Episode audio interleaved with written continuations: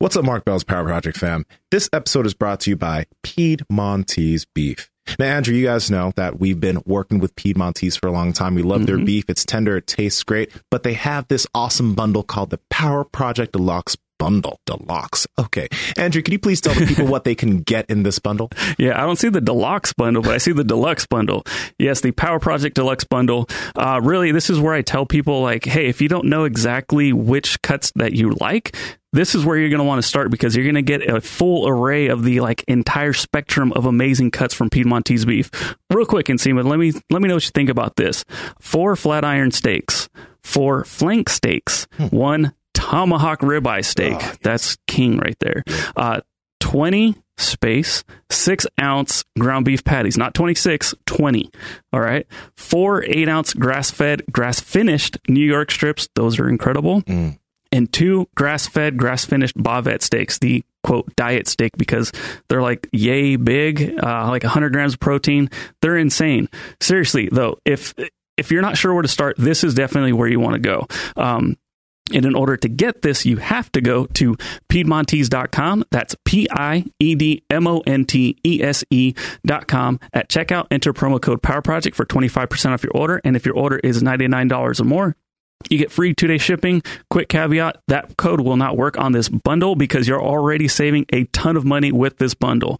However, once you get this and you figure out exactly what you like, then you can go make your own little bundle yourself and then use that promo code and still get 25% off. Head over there right now. What up, Power Project crew? This is Josh Selledge, aka Settlegate, here to introduce you to arguably our most interesting guest ever, Tom Pheil. Tom Pheil is one of the most interesting OG members of Super Training Gym and is a longtime friend of Mark and Chris Bell.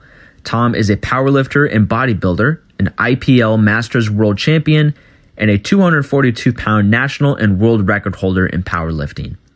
Tom Pheil first met the Bell brothers in Venice, California while working at Gold's Gym. During his time at Gold's Gym, Tom rubbed elbows with some of the best bodybuilders in the entire world, movie stars, and celebrity trainers. Tom has a wealth of experience in the gym, on the platform, and on the bodybuilding stage, and is one of the few lifting legends whose neck is thicker than his own head. Tom Pheil was also involved in one of the biggest multi million dollar heists in San Francisco history. But that's a different story for another day. Please enjoy the most interesting conversation you've ever heard with our good friend and guest, Tom Pheil. Yeah, keep the butt mm, plug. That's in Nsima's room. I don't know why he made it's that. in Nsima's butt plug. Oh, that's disgusting. No, it's not. I don't usually use other people's butt plugs. You should. it's already lubricated. Already ready to go. Well, it, it uh, doubles as a pacifier as well. Yeah. no. It's best to use as a pacifier first. I and just heard that, to unfortunately. as a butt plug. this uh, pad is almost Right? all full, filled up. Hey guys, a technical question: With these mics, if if he's speaking, will it not let me speak at the same time? Nope, you guys can speak, can speak over, over each each other, which is not great. But This is called a podcast. The best thing to do is The point is to else- talk when everybody else You is fuck talking. off too. Can I yes or no?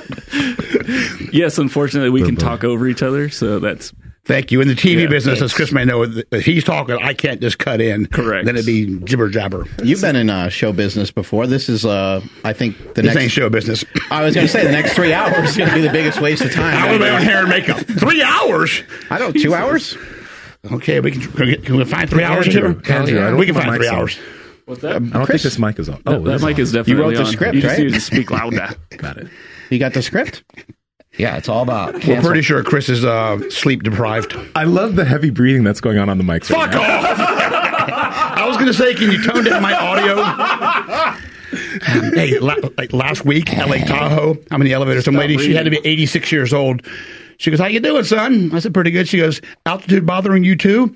I said, "I'm sorry, ma'am." She goes, "I hear you breathing." God damn it! She had she was close to 90, and she could hear me breathing. I was standing in an elevator doing nothing, evidently gasping for air. I I, said thank you for your your um, concern. I'll be okay. Is uh, the McDonald's a special thing for today, or do you normally eat like this? Like, what's going on? They're there? everywhere. I see. They're you see, they're all down here at the corner. Oh, they're, they're all yeah, so the place. nothing special. I was running on time, so I had to stop at McDonald's. Is it special nutrition for you? I mean, is this a special occasion? Being on the podcast, Well- celebrating, perhaps? It is tasty, but uh, to be honest, that um, at 59 years old, my AM hypothalamus function is about what his overall function is right now is zero. Point, it's not very good. What? He seems kind of sleepy. I'm just saying. He seems sleepy. My hypothalamus is which causes hunger or not.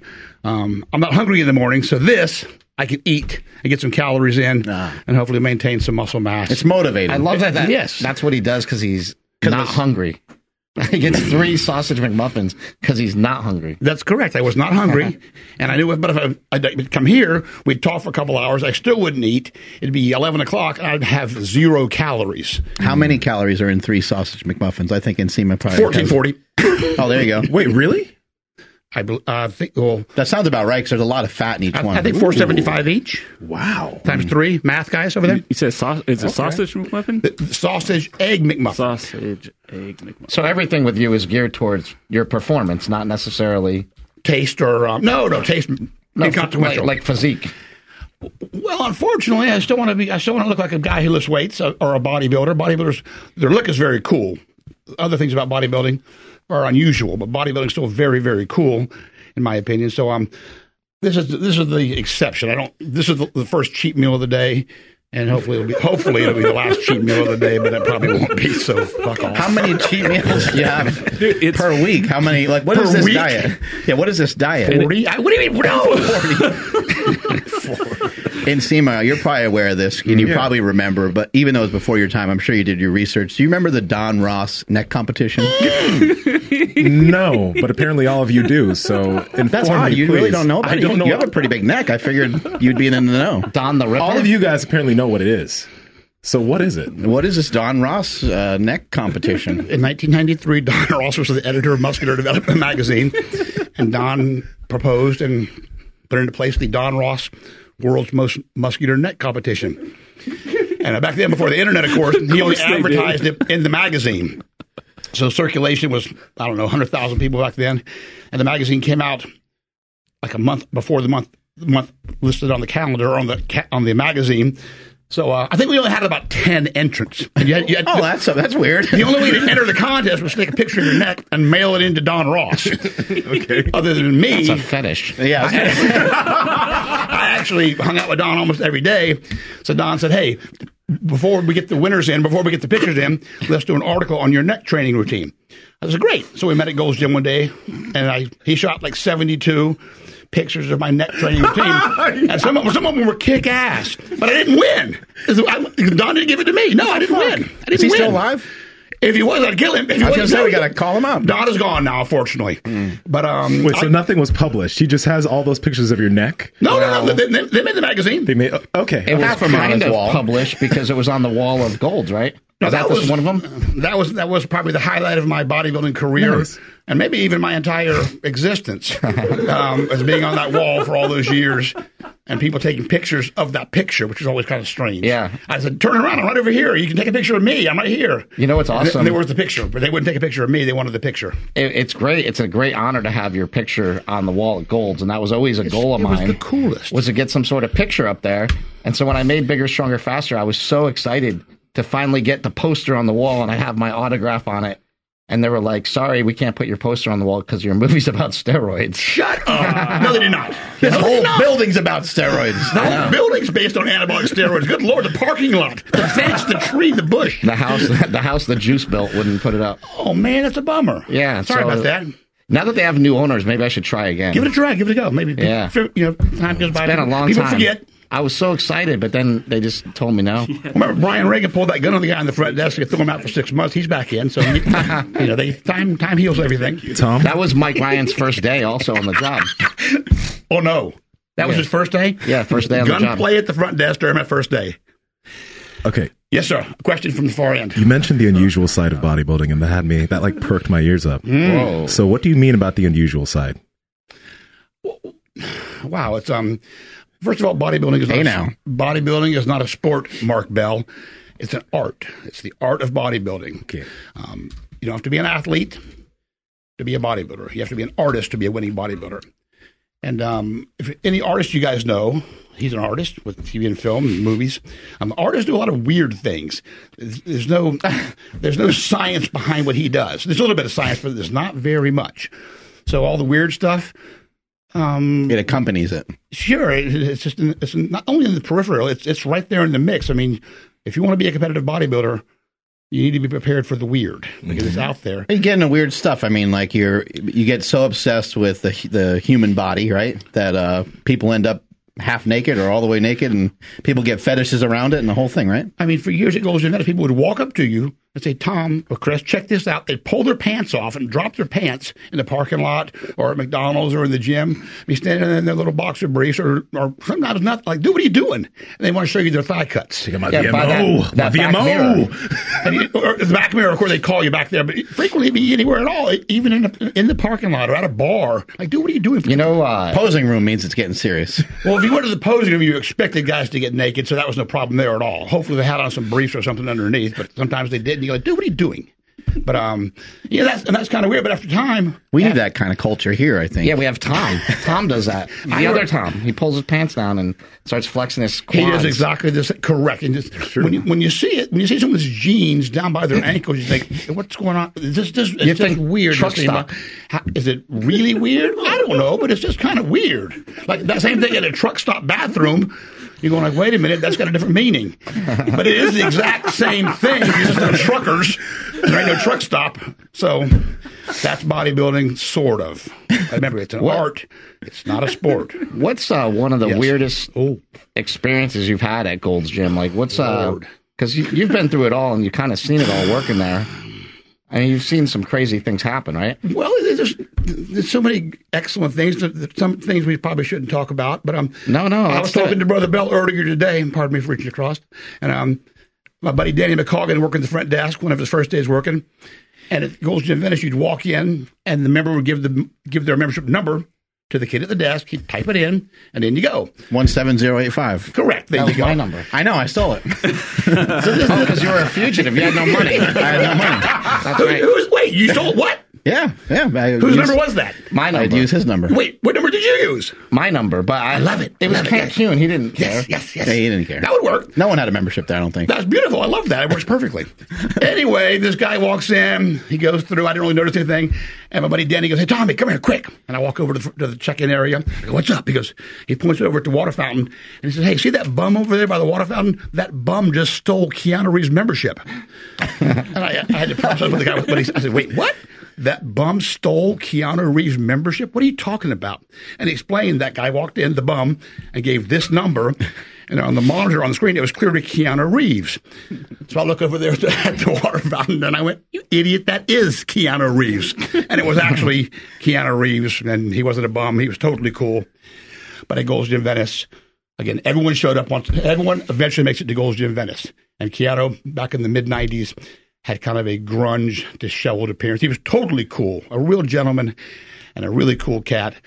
But uh, my buddy thought he was um, had somebody had stolen Keanu's membership, which did not happen. Gold's Gym had everybody, like uh, had all the top bodybuilders. It had people like Magic Johnson coming through there, Michael Jordan, uh, Kobe Bryant, James Caan, like the, the tons of actors, actresses. It was stunning. Um, Mark, Mark, your brother, your boss, was cool enough last week to call my girlfriend and leave her birthday greetings on her cell phone, on her voicemail.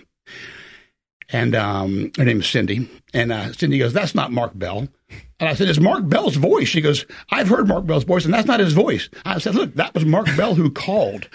And I was, that got me thinking, who did I know at the time? Like right now, who do I know? What celebrity can I call? and Tom's really gone downhill over here. ask to do me I'm the that only celebrity he favor. knows. D-list. And at one time, it would have been either James Caan or Geena Davis or Keanu Reeves or even Arnold. I could have called them and said, hey, Arnold, can you call my girlfriend and give her birthday greetings? And now it's smelly. Well, not, don't say it that way. Now it now it is smelly. Anybody came through for me like a champion. And again, my girl goes, "That's not him." I said, "Yes, it's definitely him." So, um, she either was stunned that I knew you, or she was stunned that I knew you. Which way- either way you want to take that. So, um, it was pretty cool, Bill. So, thank you, sir. No problem. Yeah. Did it work for you? I was at the time I was in the doghouse, and it did work a little bit. It, it didn't hurt. So um, again, it was appreciated. So, and most guys wouldn't take that time, but Brother Bell did it. So, But uh, I gotta ask for that favor once in a while. Have He's right there, call- yeah. and have him start calling chicks for me. well, you can probably call um, you can call that guy congressman that looked bad on the who's Waxman. Oh yeah, yeah. yeah. You call That's that guy, ask him to take the phone call for you. You've been into powerlifting forever. What um, got you sparked into powerlifting? And you know, you continued on that path. You were obviously like really into bodybuilding also, but you seem to lean now more towards powerlifting. What got you on the powerlifting path, and why'd you start in the beginning? you also, we should say that you have like a world record, right? Well, right now, sort of- unfortunately, I do not have any of the four world records. Of course, in powerlifting, there's four possible world records: get out. squat, bench press, deadlift, or total. I got to leave now. That's it. I'm out. no, on the, of the four world records, I've held, um, I've held three of the four in my weight class and age group, but um, right now I hold none of them. They've all been broken. Complete failure. The squat, I can get back. It's close. What was that record? I had it at 606. A guy broke it with 611. Ooh. So um, I just need to go And at 616. what age? Fifty-eight. You did that. I did it at 57. We were in the 55 to 59 age group at the U, at the IPL Masters World Championships. That's no joke. It was um I was thrilled with 606. He was a little stronger next year. Um, Edward Zimmerman is the guy who broke my record. I think he still holds it. Uh, the bench press is way out of my league. It's in the low fours. So that's whoever has that. I, I think it's a guy from Iceland that set. And I had the deadlift at 644. But last year, a lifter whose name I cannot remember, unfortunately, he pulled 699. Six, six, eight- 699? Yeah, 699. So he knocked that way up there. And um, I can't get that back either, unfortunately. But the total is 1605, and that I, I can get again, I think.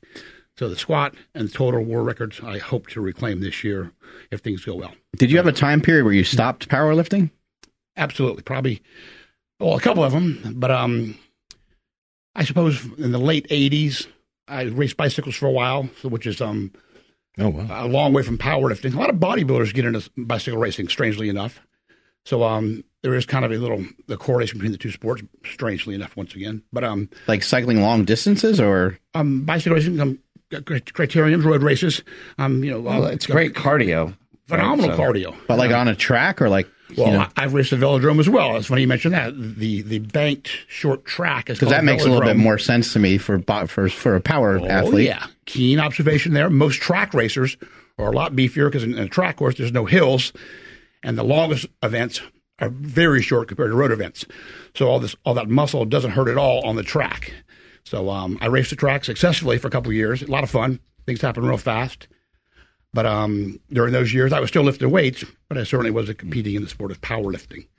Uh, my, my first competition was back summer 1980. And the last thing was August last year. So um, Do you think it would be possible to maintain any of the strength from your youth, or like if you were to lift straight through, is it is it? I mean, I don't know. Do you think it would even be possible for yourself? Because you did squat over 800 pounds. I think you deadlifted over 800 pounds. And I think you benched around 600 pounds, something like that. I appreciate the um, the numbers. It's um, they're, they're, those are very strong numbers. They weren't quite that good, but um, I, once you hit those numbers up up here, once you've once you've bench pressed 500 pounds, you always tell yourself you can do it. Um, can I still bench press, bench press 500? Of course not. But I, I like to think if I wasn't injured or didn't have surgeries, I could do it. And um, you're always motivated, or you, you know you, you've done it, and hell, if you have to, you can do it again. So did the strength did I maintain the strength over all those years? I think in a way I did. Um, once I got back on the gas at Gold's Gym and started lifting weights, I mean, I, I was repping 405 really, really quick. I think one of the few things Mike O'Hearn ever acknowledged is something like, all right, he can move a little weight around because he was never complimentary to, to anybody No. other than himself. Um, and he's very, very strong and he's good looking too. But um, I think I rep like 40, maybe 405 for six. He's been very complimentary lately, though. Has, has he, has he mellowed in his old age? Yes. Well, Is it old? I Tell me more. uh, How old is her now? 53, 54? 53. I think he's just so like at a point where he's finally just like realizes, you know, he's pretty awesome, and he's just like, okay, I don't need to. Well, no, in a good way, you know, like um, He's maybe finally over it.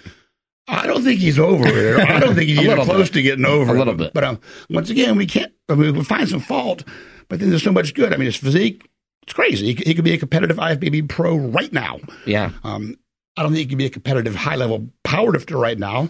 He could do okay, but the combination of his physique, his strength in the powerlifting events, and he's, he's strong in everything in the gym. It's, you know, seated side laterals, behind the neck presses, There's nothing he's weak at. not a single cable, you know, upright cable rows with the stack. Like, what do you, dude? How do you do that? Is he the strongest person you ever seen?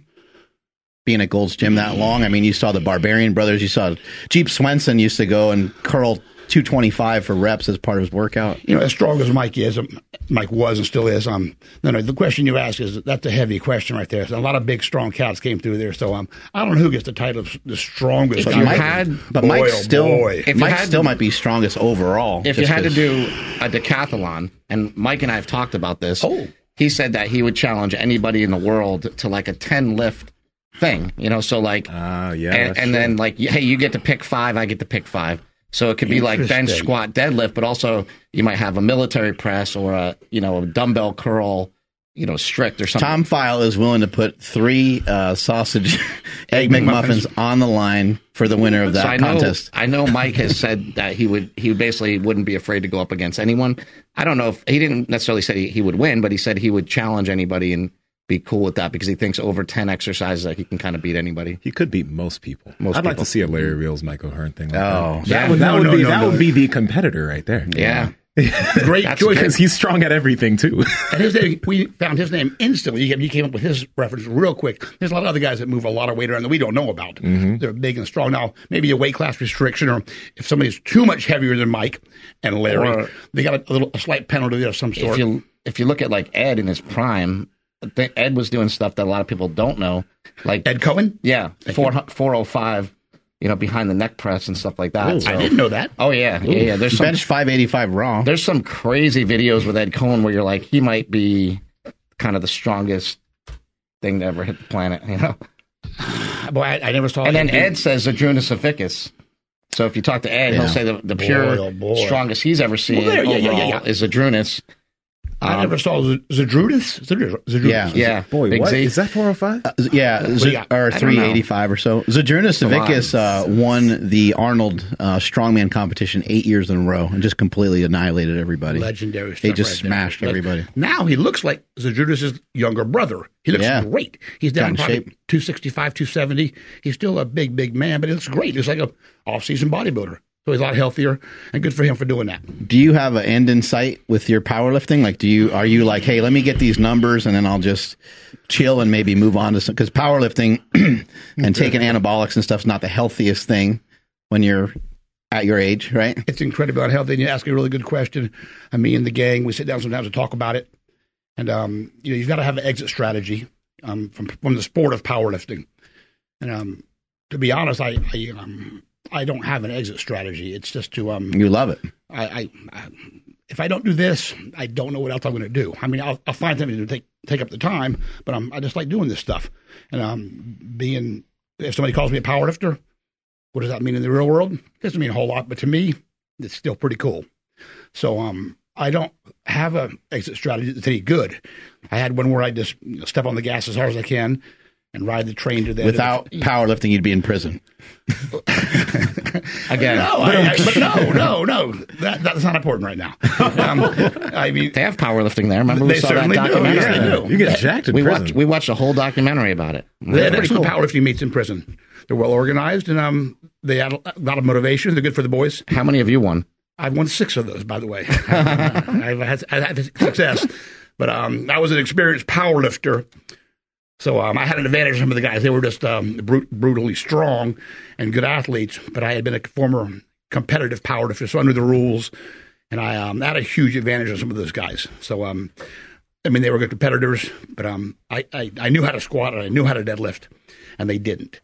So even as strong as all of those guys were, I could usually get the best of them in competition.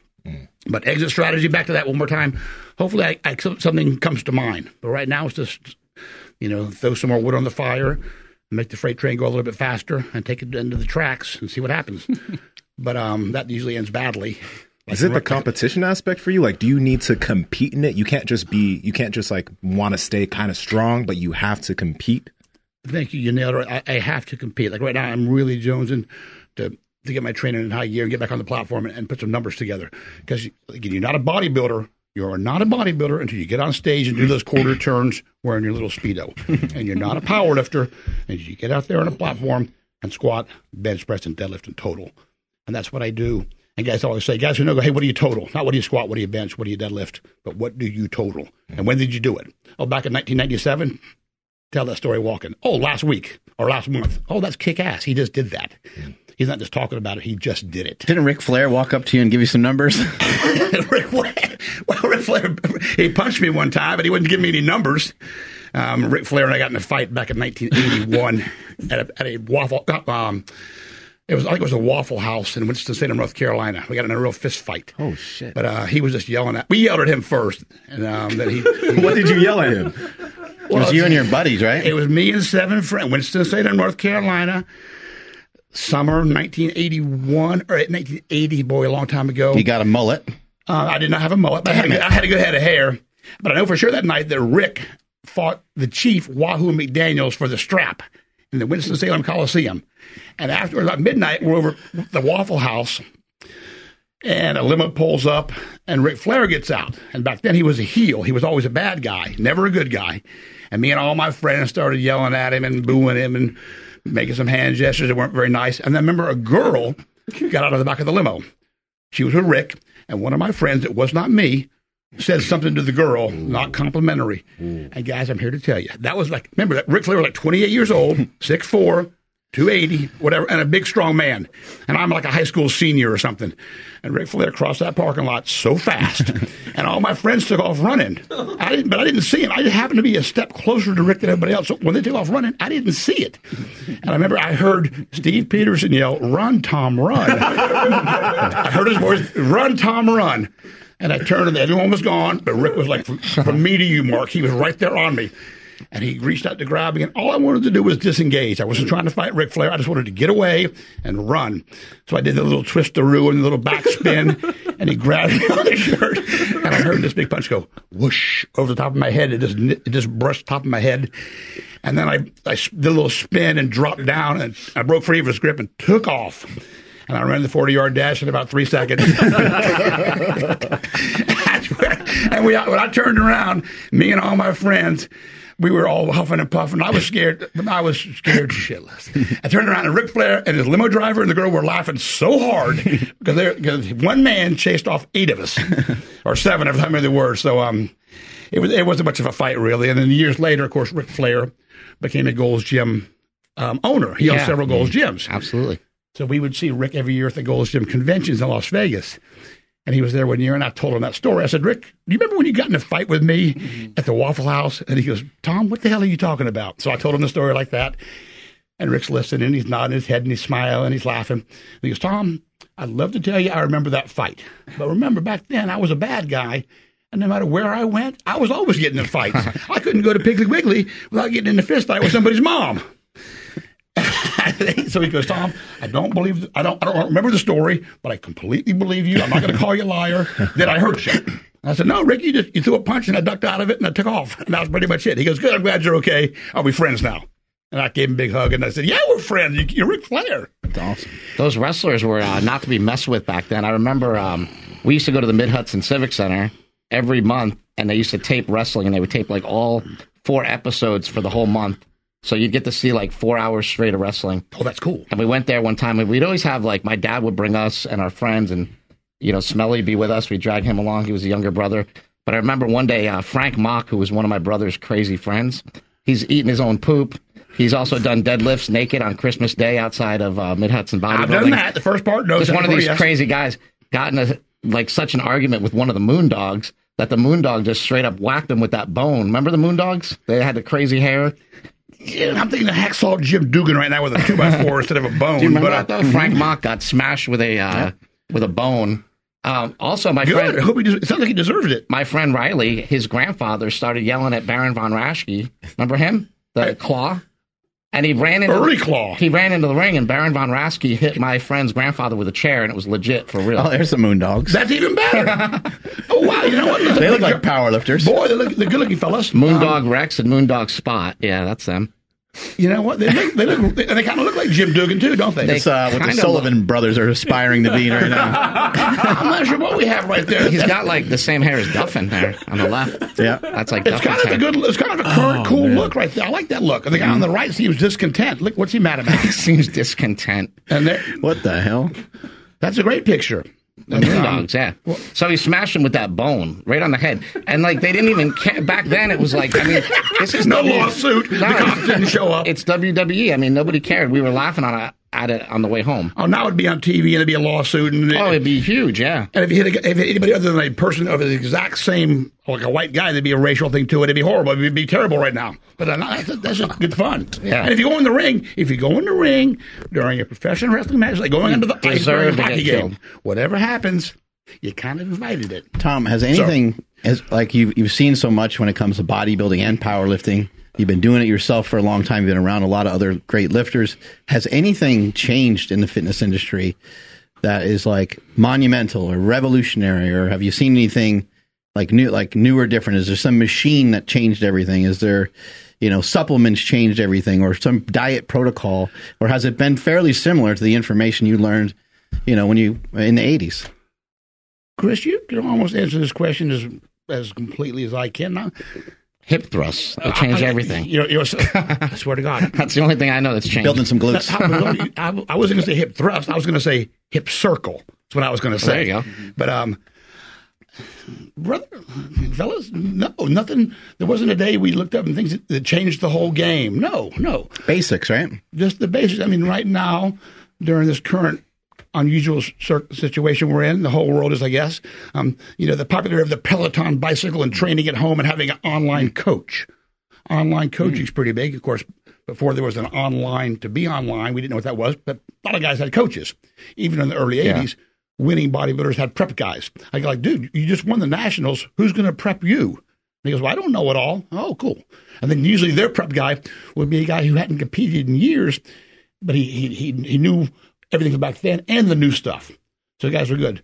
But to your question, there's not a there wasn't an epiphany. Nothing, nothing. nothing I do think that is a good point, though. Training at home has taught a lot of people how to do more at home and how to how to sort of make do with less and not necessarily need a gym. So I do think that that's probably one of the most recent changes. Yeah, that's been really huge. I've thought about this quite a bit, but I do think there is one giant change in the industry, and I think it's social media. Yeah. Because of social media, you now see, you know, we were talking earlier about Jesse Norris.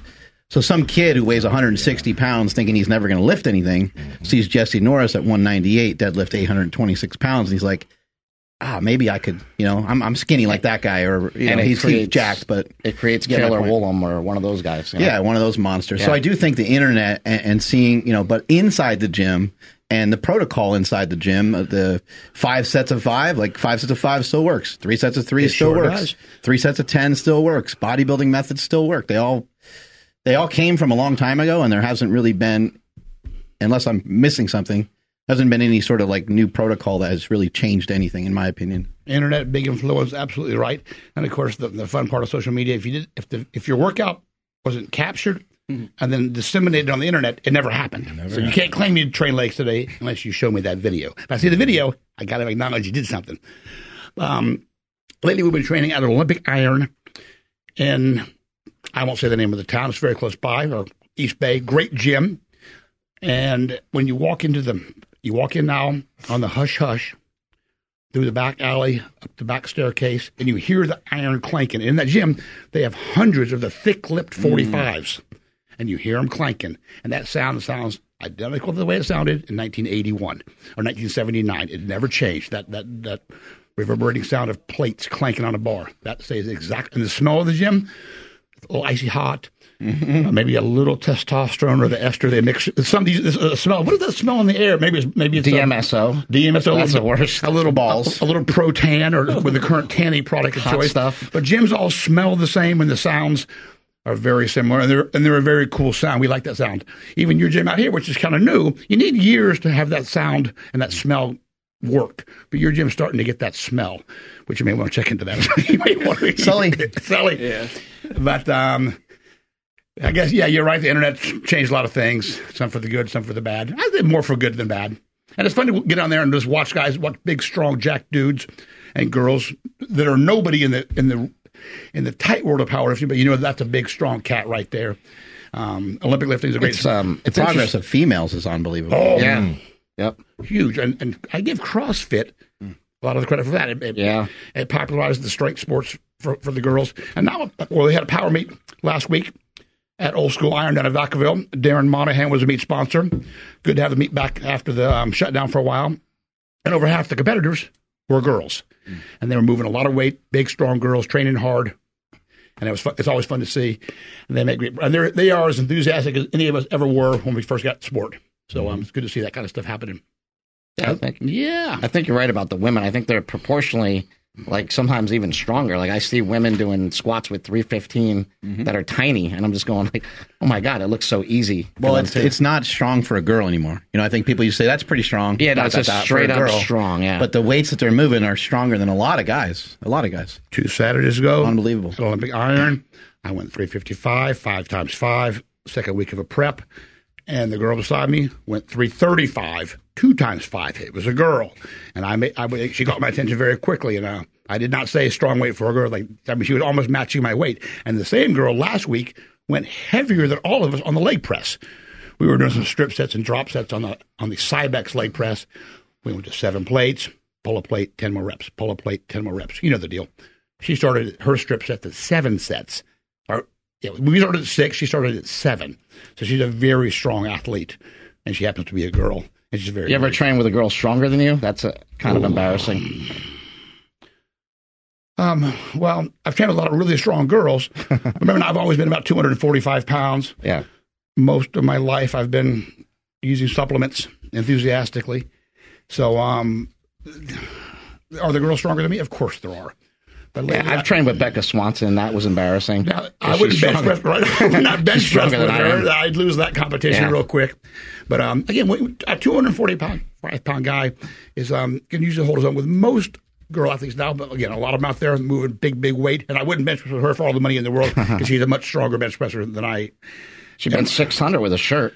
That's crazy. And who's our girl? Um, who pulled 600? Sarah. Sarah likes bacon. yeah. What the- Oh yeah, yeah, Sarah. Yeah, she's from uh, CSA, correct? Yeah, combat sports. Jesse, guy. Yeah, I think trains her. I mean, that's that's cool and calm and is, and is nice, soft spoken. And she goes out there, she opens at 551, then jumps to 584. It's crazy. And I'm thinking, like, wait a minute, that's 584 on the bar. That, that's I, if I was pulling 584, I'm paying attention. Can I do it? Sure, I can do it, but I'm paying attention. Then she jumped to 606, I think, and um, insane. I think she made it. Watching uh, Amanda Nunes fight this past weekend, I was like, I wonder, like, what kind of guys she should she could. I mean, I know that she any any normal guy that that doesn't train that way. Like, what level could she beat? Yeah, as a what man? level could she beat? Like, what weight class would it represent? Could she beat like some of the guy? Like, I don't know. She's fucking unbelievable. She's powerful. It would Oh, be interesting. Tough, tough, tough. It's, tough. it's think really they did it to in say. tennis a long time ago, but I don't know if people Yeah, ever see it really in MMA. I Super think there's a small difference there because, like, I mean, Serena Williams even said herself in an interview, like, she is the top tennis player, female tennis player, but she even said she wouldn't be able to beat the top 100 guys I think she got beat by somebody who was like 200th in the world that was a man. because it's just absolute more force, Yeah. especially the, uh, like of those guys, right? So, I mean, Amanda Nunes, like, she could fuck up a lot of MMA fighters, but if you look at the MMA guys in her weight class, if it, it, like, I'm not going to say shit, but they, it, it's it's a different. It, is different. There is a difference. I wonder there. if it went down a couple weight classes, if she'd be able to do anything, or if those guys would be too fast. Yeah, I We just, I just wonder. It's yeah. curious. Yeah. Got to put up a lot of money. Let's see it. Too many people will get too mad though. You know. Yeah. I think it's. I know uh, she'd fuck me. I up. know. Uh, Oh, she what- fucked I me too. Oh yeah, You yeah, know yeah. the uh, little blonde girl, uh, Valent. Is it Valentina Shershenkov or how With the crew cut? So that, no, Oh, the- no, not that know. one. But the other, she she wants to fight a, a man. She legitimately says like, "Listen, I'll fight anybody. I don't care about you know the consequences of it. Like, I, I just want to get in there. She feels it's safe." But too many people get too upset about it. I think. those girls have chosen violence as a way of life. That's what they've chosen. So they're, they they are cut from a different type of cloth than any of the four of us. Steve, I know you like your BJJ and you like Yeah. MMA. We all love MMA, but we didn't choose to be fighters for a living. We don't depend on our fight checks to pay the rent. And those people, those girls, have chosen violence as a way of life. And um, there's there's something else altogether. If, they, if she wants to fight a guy, more power to her. Yeah. Will the will the fans pay to watch that on pay per view? Oh, yeah. Hell yeah, they'll pay to watch Yeah. that. I think They'll pay to watch Mayweather fight um, uh, Logan Connor. Paul. Oh, yeah. Thank you. Yeah, yeah. Thank you. Craziness. So, a girl versus guy, really fighting for real. But I, I think the guy may be. He That may, would be fucked up for the dude, man. He's, he's, in a, he's, he's in a tough spot. Yeah. he's in a Lose, tough, tough spot. The ice is any way he walks, the ice is dangerously thin. If he loses, the girl knocked you out. Yeah. If he I- wins, you choked out a girl, Yeah. motherfucker. I mean, I mean, if they weigh the same, he's What did you think of the Tyson fight? Did you watch that? Tyson Roy Jones? Unfortunately, I was um, I had to do some uh, dishes. That no, I didn't watch that. No, no, no. oh, you didn't watch it? Yeah, I did watch it. Yes. No, I, did. I was like, the sarcasm's too far here. I was not going to watch the right type. It was like a square dance, and I didn't. I heard Tyson won, but then it was a draw. It was kind of bad, I thought. Kind of. They got the word kinda. It was bad. It was cool seeing Tyson move that way. It- Tyson it- still had it some. was Tyson was definitely- still cool. Tyson would be cool for the rest of our lives. It was definitely like I wanted to see it for sure, and You wanted to see that. Yeah, I just wanted to. You gotta be I- ashamed of Well, we love Mike Tyson. We grew up with him. We love Tyson. He's yeah, the coolest. so we were like, yeah, like, you know, who cares? I, I just want to see it. But I was kind of disappointed that he didn't go in there. You know, it wasn't. Hey, if Ed Coan was going to fight do a powerlifting meet, I would, I'd watch it. You know, it doesn't Yeah. matter if the guy's I would go retired cheer him on. Yeah, yeah, absolutely. But um, so now, unfortunately, you know, fighters So- won't stop fighting. But now he wants to fight Holyfield, and I think that's dangerous because he lost. Wait, well? Holyfield wants to fight Tyson. Holyfield challenged him, no, no, no, no. but Holyfield's no, already beat him twice. I don't think that's a good And move. Holyfield was so cool back in the day when, when Lee Haney, Mr. Olympia seven times, um, when Lee Haney did Holyfield's strength training program, Lee and I were friends back then, or I saw him quite often. And Holyfield was just the coolest, easygoing.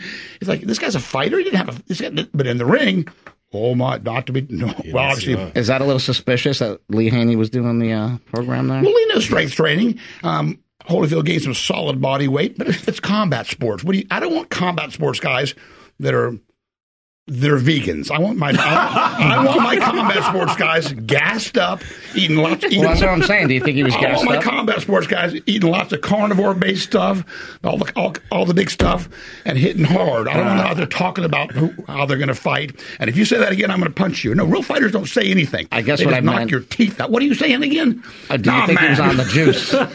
What? Do you think Holyfield was on the on the gas? I sure hope so. I, I sure hope so. There you go. if I'm wrong, I'll be mad for the rest of my life, but I'm not wrong. Yeah, no. During the, uh, I think the the Balco thing, his his address came up as Yeah. one of the guys. You gotta love But in it was like way after, I was, right? I was in the Balco address book. That'd be great. That'd be awesome. I, I, I, what if? I what if? Um, who was the really expen- the really expensive third baseman for the Yankees? Not Jeter. Um, A Rod. A Rod. Remember he got popped for a while there, and he had lots of doctors' phone numbers and lots of bodybuilders going, like, "Please have Tom Pheil in your book. Just say my name on TV." A Rod. If A Rod calls you, you probably know something about PEDs. but he was exonerated of all that, so that never happened. Did you see that movie they did about him, Screwball? A- That was great. Yeah, they did a documentary about A Rod and his whole steroid thing, and the guy that did I didn't see that either. It's really good. Yeah, That's the, a- it's the on Netflix. guy that It's did great. Cocaine Cowboys did it, which he's a great director, and it's a really good. It's a fun. It's a fun movie. He used little kids to play A Rod and the different because because the story's so goofy. It's wild. That sounds good. The story's so like ridiculous that he just used little kids to show how like ridiculous it was. But you should check out Screwball, and people listening Is he telling the truth? You're not- you're not just it. fucking with No, no, right it's a really cool movie. I got to check that out. Yeah. Did you see Cocaine Cowboys? It sounds familiar. You need to see that too. Then, if you haven't seen it, I'll take a look at that. Too. A lot of good documentaries out there. I now have Netflix. I got it last month. There you go. I didn't. I heard about it. I just never had it. Did you watch the Night Stalker documentary? Richard Ramirez? Yeah. He was a spooky bastard. Yeah, it's Holy crazy. shit, but the guy that movie's did that nuts. Oh, documentary, spooky. the guy that did that documentary is like a hero of mine. He's a documentary filmmaker named Tiller Russell, and he's got about like six or seven documentaries. They're all awesome. So he did a movie called Operation Odessa. It's all underground That's on crazy Netflix. stories. I, I always see that one on Netflix. Operation Odessa is about like these guys that sell a sub a Russian submarine to the, these other guys. So all of his stories are really pretty wild and, and really interesting. He did uh, the Last Narc. the Last Narc is on um, Amazon, and that's like a four part series. I've been looking for a broker a nuclear submarine. If you know anybody, give I was going to say, if I need watch- a Russian submarine, I'd Give my number. contact Tom Pheil. Looking for something. You got to watch this movie because the guy who sells the submarine, he's a jacked Russian named Tarzan. That's all you need to know. Makes perfect sense. Yeah, it's like, something I'm in in. the Typhoon class with uh, nuclear capabilities would be nice. Yeah. used, but not too old. Mm-hmm. Get back to me on that one. Some modern technology. Get submarines, Oh, Here what we a go. crazy invention. We got like a. What do we Uh, got? Who's that guy? I Where's the Jack is the, Russian? uh, I don't see a Jack Russian anywhere. he's in here somewhere. Hmm. That might be him. That but could he gets be him. bigger. No, let me see. Interesting. Oh, this Okay. is the. Hey, Uh, we know who that is. No, Let's this, is, let's this is. Odessa or whatever Oh, it's okay. called. Okay. They really sold a submarine to drug dealers. Didn't you say you worked for Show- Yeah. Showtime for a period of time? Absolutely, yes. I was most Showtime people.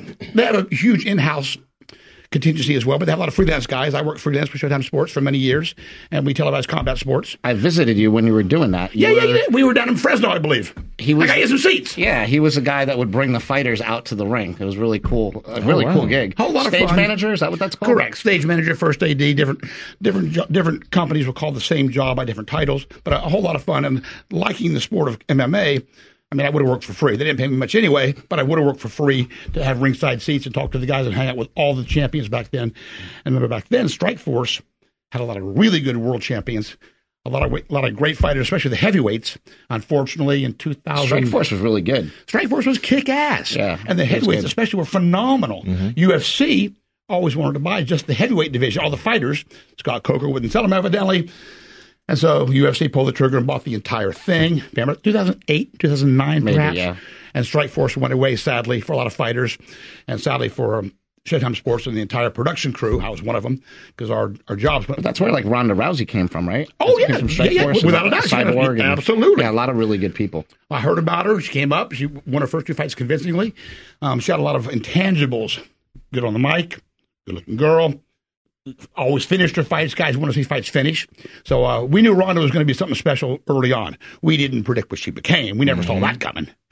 But um, funny on that note, when she fought Holly Holmes at MGM Grand Garden, I was in the sports book with Javier Mendez. You guys know Javier. Javier owns AKA. Javier in MMA and the UFC, when a guy's in the ring getting the strap put around his waist, the guy behind him is normally Javier Mendez. Trains a lot of real world champions. Nice, nice guy. He goes, Tom, Javier will make a gamble from time to time. He'll make a, he'll make a bet. He likes the casinos like I do. And he goes, Tom, Holly Holmes, 14 to 1, $1,000. I said, what are you talking about? Against Ronda? I wouldn't bet 50. What? No way. I'm get shut up. And I ignored him, brushed him off. He goes, okay, I'm telling you. Well, about six hours later, and then the, knee, the kick to the head, and a thousand dollars would have been fourteen thousand dollars. Damn. But I uh, bet it on somebody else somewhere else. And um, but he he said Holly Holmes to win that fight, and uh, she knocked out Ronda. After that, Ronda fought. She was gone for about a year and a half. Then came back and fought maybe Amanda, or maybe um, No, it wasn't Amanda. I forgot who it was. anyway, after that, she was never the same.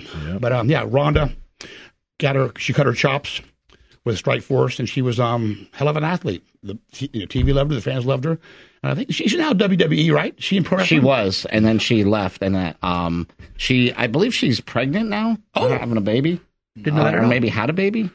Maybe I don't know. So she's, uh, I, I, but then the fans kind of turned on her. I thought, Oh. I thought she was excellent in wrestling. I thought she was really cut out for it and did really good. But the fans kind of got mad that she got pregnant and left. But I mean, that's just life. You know what I mean? It's like Oh, so they were really mad at her uh, for real mad. they, oh. she she talks some shit a little bit too. I guess there, Yeah, there was you some, want a baby? Who are some you? sort of controversy around it where she said the you fans want real life? She said something where like. I don't think the fans appreciated me anyway, and then they got they sort of retaliated on well, her. when she says And- that, she has to know they're going to say, well, in that case, in a way, I think she was kind of right, though. I think Oh. the fans weren't supporting her in a way that they maybe should have. Now the next as- big thing, the next MM, next big MMA WWE dynamic, it has to be Conor McGregor showing up as a manager because I, I hopefully he's through with combat sports. He lost badly to um, help Dustin. me out. Port, yeah, Poirier. Poirier. Yeah, he didn't lose badly. He got he got beat up a little bit, and um, I'd love to see him make the transition over to WWE. Obviously, his gift for gab is uh, Yeah, he'd be awesome in is as good as He'd be anybody. awesome in It's as good as- wrestling. He'd be, he'd be phenomenal. He's a little bit small to get in the ring and fight some of those guys. He could go up to 190 perhaps and be he'd be a little more intimidating physically. But some of the pro wrestlers are really, really big boys, and it doesn't make sense sometimes when we see the really small guys getting uh, beating the guys that are twice their size. Like, wait a minute, that's that's not going to happen that way. In real life, it can happen that way, but in pro wrestling. That's not the way it works out. But I'd love to see Conor in the ring. It looks like he wants to fight again against Dustin. Which I think that'd be awesome. I think that's Shut gonna be a up. great No, it wouldn't be awesome. Why wouldn't it be No. awesome? Tell me why. Why? Do- well, what, what- if he wins, he's he, he, he, he's got to come back. He's, he's one. He's one in a row. If he Okay. loses, now he's like zero and four. Uh, for then, he, then he's out. But, then- but at least they get to do those three fights. because of his his phenomenal record and what he brought to the sport, it's his choice. If he wants to fight again, let him fight again, and why pay to watch it? I probably will. If not, I'll go to Bell's house and watch it on him, or pirate the video signal somewhere. but uh, no, we wouldn't do that. Um, I'd watch that again, but I hopefully, hopefully he makes the transition to something a little less dangerous because he doesn't need to get punched in the face by real fighters. He's got money now. He's got a lot of money and he's a good-looking guy. And I hear Proper Twelve. Uh, he just sold it.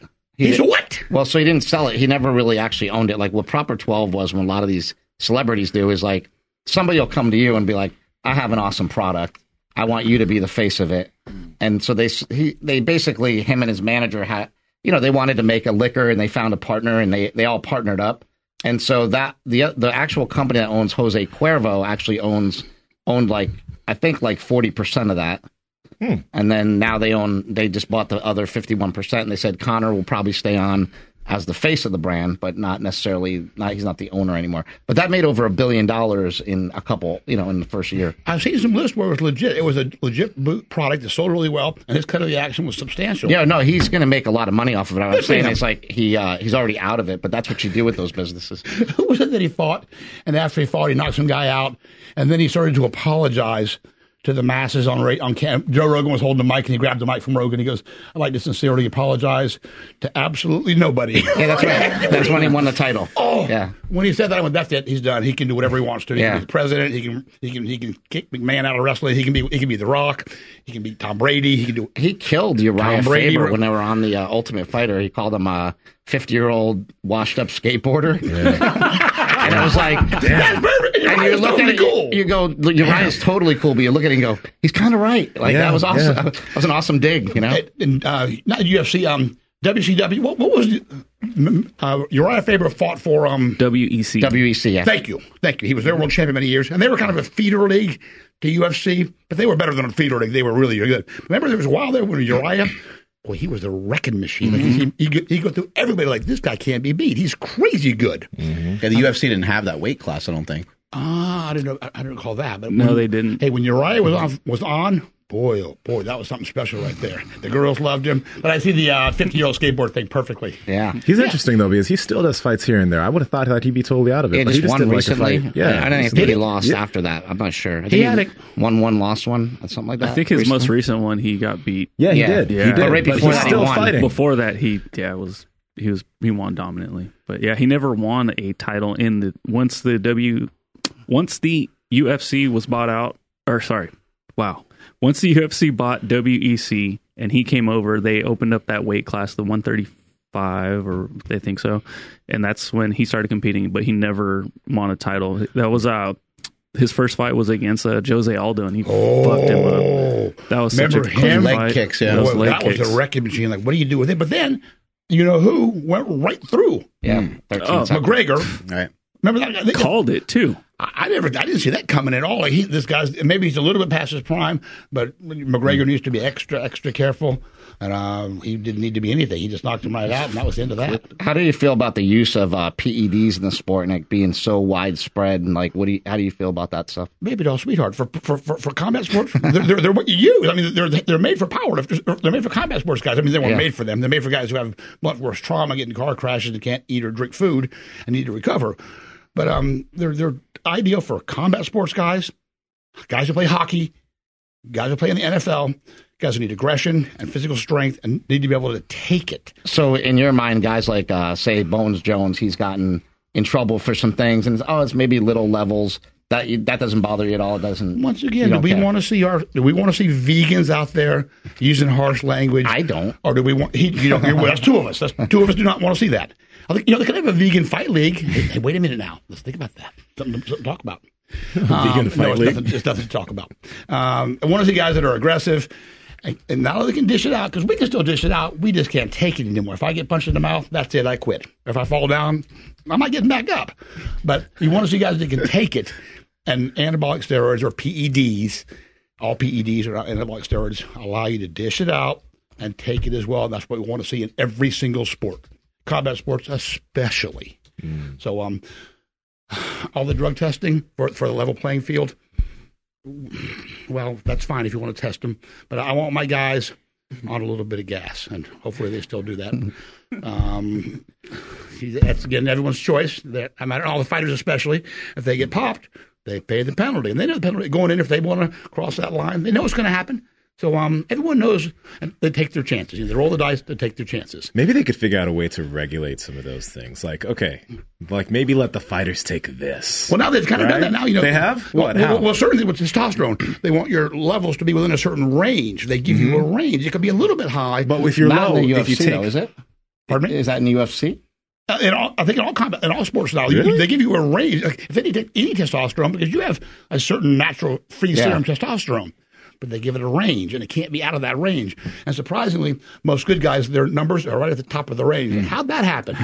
well, they're kind of mon- they're doing the blood work and they're watching, looking at panels. so they- are you saying if there's a guy that's below the set range, he can take testosterone Yeah. to get into the range? That's legal for somebody in combat sports? But you just can't tell anybody that you're doing it. Right. So they used to do that Okay. back in um, at UCLA. Don Catlin, who runs all the testing, yeah. um, actually it wasn't Don Catlin. It was um, the coach from Santa Monica College. Uh, I want to say his name's something Douglas, Coach Douglas. He we we went and visited this guy, and he was really old, and he accidentally told us like, "Oh, you guys talked to Don Catlin? Yeah, he's great." We used to go there to make sure all of our levels were in the right range. I love it. This is and cool for you to say. he was I love it. He- this guy was like That's not 80 his real name, though. he was 80 something years old, right? And he's like, Yeah, we used to go there and, and make sure our levels were in the right range. cool. I'm like, What levels? You're like, You know, the testosterone and the estrogen and stuff. Like, I don't really know. I'm not a scientist, Yeah. but we'd make sure that they weren't over the range that they, that they should, you know, get. And this is Carl Lewis's coach, and this is all mm-hmm. these oh, people. Oh, yeah. That, you know, so I can't say definitively that I know and I have conclusive evidence, but. Basically, it leaked from the out, the mouth of an old guy, and then we tried to go back and interview him on camera, and he was he was on to us. He was like, "Ah, I can't actually talk about that anymore. So Was he? we never got him. Did the IOC? And now he's not here anymore. He's not. He's he was really old. He coached a lot of world champions. I think this is who I, I'm thinking about. I think at the end, unfortunately, the IOC banned him for life more than once. Who? It- the, the the man you're talking about. Oh no, that was um wasn't that Trevor Graham? That was a guy that got caught with um He it was at Gold Cream Champions all the time, and he got banned for life. And he got that back down to two years, then six months. Then it happened again. And I think finally, when they said life, they meant, "Son, don't come back anymore. You're high. You're gone." yeah, But, but I'm um, not sure who that was. It does happen, and for every team of guys coming to, come together to to design the drug test, there's a team of doctors trying to beat the drug test. There's always the sacrificial lamb too. Like there's a guy that's maybe not that good that gets busted. You got to so have that, guy out there, sure.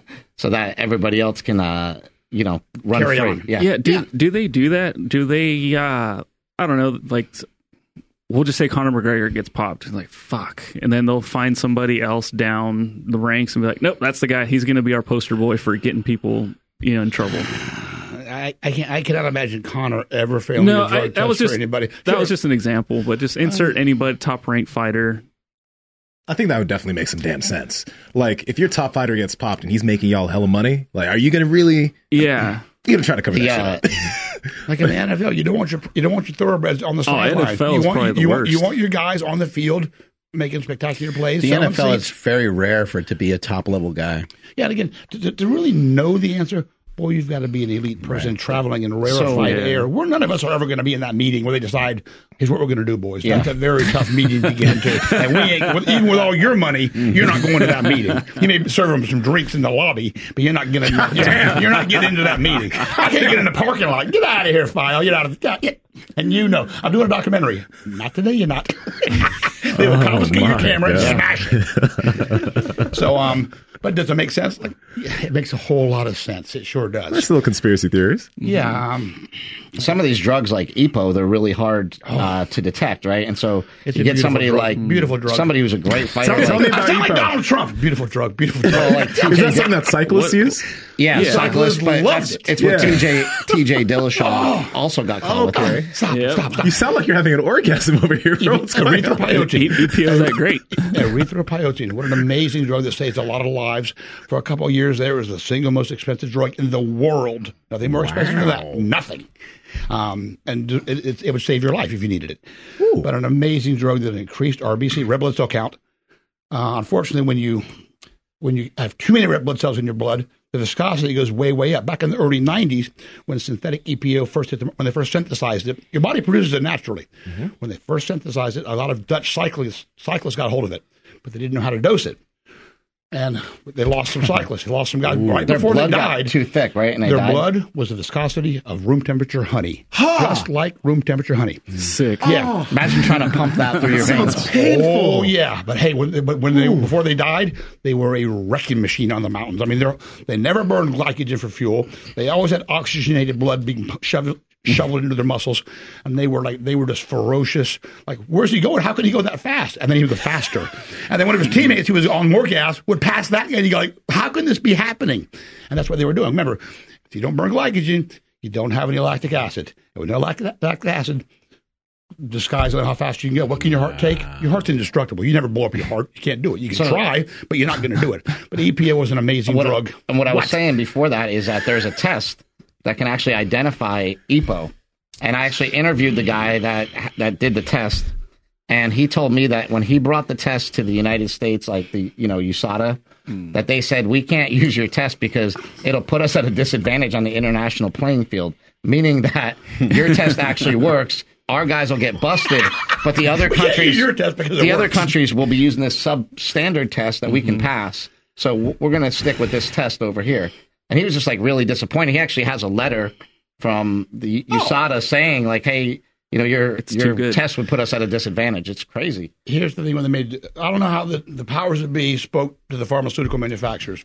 A buddy of mine was a was a rep, not just a rep. He was he was a shot caller with Amgen. Amgen makes Procrit. Procrit is a trade name for EPO. Yeah, And he said, look, they asked us to put a genetic marker in the drug. Our bodies produce EPO naturally. So you, you test positive. All of us would test positive EPO. Mine would be extremely like one. I don't know what the numbers are. Two. I wouldn't have much. Um, you'd have a little more than me. You'd have more than him. But they convinced the- mark the manufacturers to put a genetic marker in there. So if you have any synthetic EPO, there's a fingerprint or a metabolite that says, "Oh, hey, by the way, manufactured by XYZ pharmaceutical house, you're busted." So now they have a real problem with it, and the guys know you can't take this brand, this brand, this brand, or this brand because it has a marker, and they will see it. Now they didn't. They the pharmaceutical houses didn't do that to appease USADA or WADA. Who's got owns USADA? Who's that? Travis Tygart. Yeah. that guy. Whatever. Um, they didn't know for him. They did it so other doctors and other medical people say, "Hey, this guy already has synthetic EPO. We can't give him any more." Or the source of this EPO that he does have is in fact you know it's uh, Synthetic. Really makes sense. Really interesting. What? One of the biggest sponsors for the sport of cycling is hold it, hold it, Budweiser. Amgen Pharmaceuticals that makes EPO. Man, yes, the, the tour of California. I love that connection. I always that love that connection. Isn't that hilarious? It's it's, it's so you see all these people like riding around. They got Amgen, and it's got like like their logo is like blood, like these bubbles of blood or whatever. And so It's a hemoglobin. yeah, molecule. yeah, exactly. And so, I asked my boys. I said, "Hey, any chance? What's the chance of sneaking some of that pro- out the back door?" And he goes, "Rob Fort Knox, you got a better chance." I said, "What do you mean?" He goes, "Do you know what it costs for this stuff? Like, you know, thirty mLs or however it goes.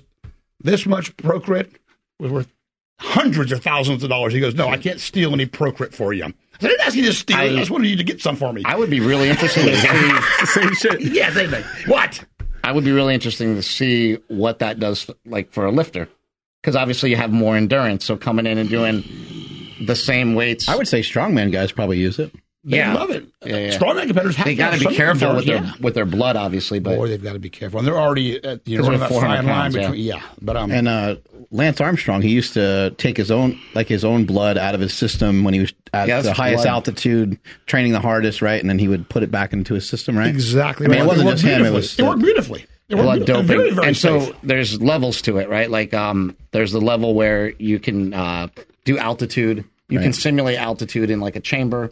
You can in um, do blood doping where you pull your own blood out and then inject it back in, and then you can do EPO, which is like Armstrong top. Lie is an amazing movie. Yeah, and Armstrong, I think, did all of them. he did all of them, and he was he was a record machine, and everybody else in the top ten, anyone on the podium did exactly the same thing. Once again, do I want to watch guys pedal their bikes really slowly up the side of the mountain, zigzagging and wobbling? And no, I want to see you guys raging. And when this guy can't take any more, this guy passes them, Mm-hmm. and then this guy shows up and passes them. And what do they do?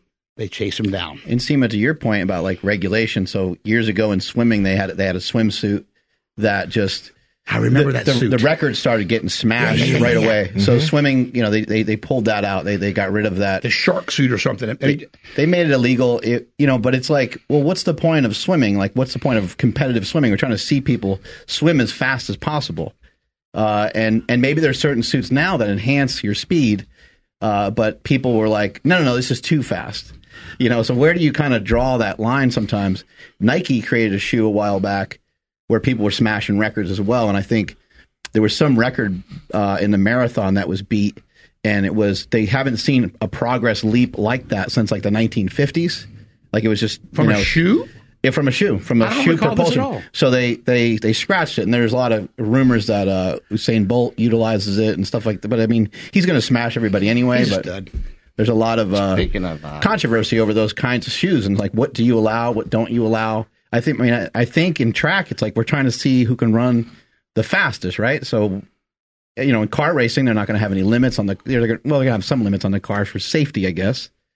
But in the case of somebody running, like, what's the point in? As long as the shoe's available to him and me and this guy and you, more power to him. Put the shoe the out there. thing. And speaking of shoes, beautiful segue. I don't know about that, though. Beautiful segue on the shoe thing. Thank you for the shoe donation. Mark Bell's kind of a, he's, he's a shoe. What do you call guys who have a lot of shoes? Connoisseur? Connoisseur. Sneakerhead. Connoisseur. Sneakerhead. Sneakerhead. Thank you. an asshole. And, uh, and Brother Bell evidently buys lots of shoes, never wears them. Came into the gym last week, and out there on the gym floor, there's like there's dozens of pairs of brand new shoes that's sitting there. And I am, I'm wearing them right now. I'm wearing your shoes, Bell. So thank you very much. I love it. Another key, another example of Bell being generous for no reason at all to nobody's, which is very cool. But um, I don't go Nike having a shoe that made guys that really made them faster. They look pretty cool. Some of those guys' shoes look really cool. We can't buy them. But wait up, why don't you think that if everyone had access to it, you were you were about to say something there? What do you mean? Uh, because that's never the case. But that, that that that has me wondering if it was the case because if we look at sports like track, you got all of these already elite level athletes, right? Now, if all of these elite level athletes are allowed access to the same type of whatever shoes, drugs, etc., the guy that's at the top is going to be at the top, but the records are going to be fucking crazy still. Like it's going to be just an even even crazier thing, right? I want to see that. I want to see that. No, guys, girls, Is that the shoe? Yeah, so it's Life- the life uh, just- it's the Nike uh, Vaporfly. So I guess they. That's a track shoe. Yeah, well, I, I'm. that I'm can can you- be a competitive track. Can you No, buy them on eBay? No. So the thing is, it was banned.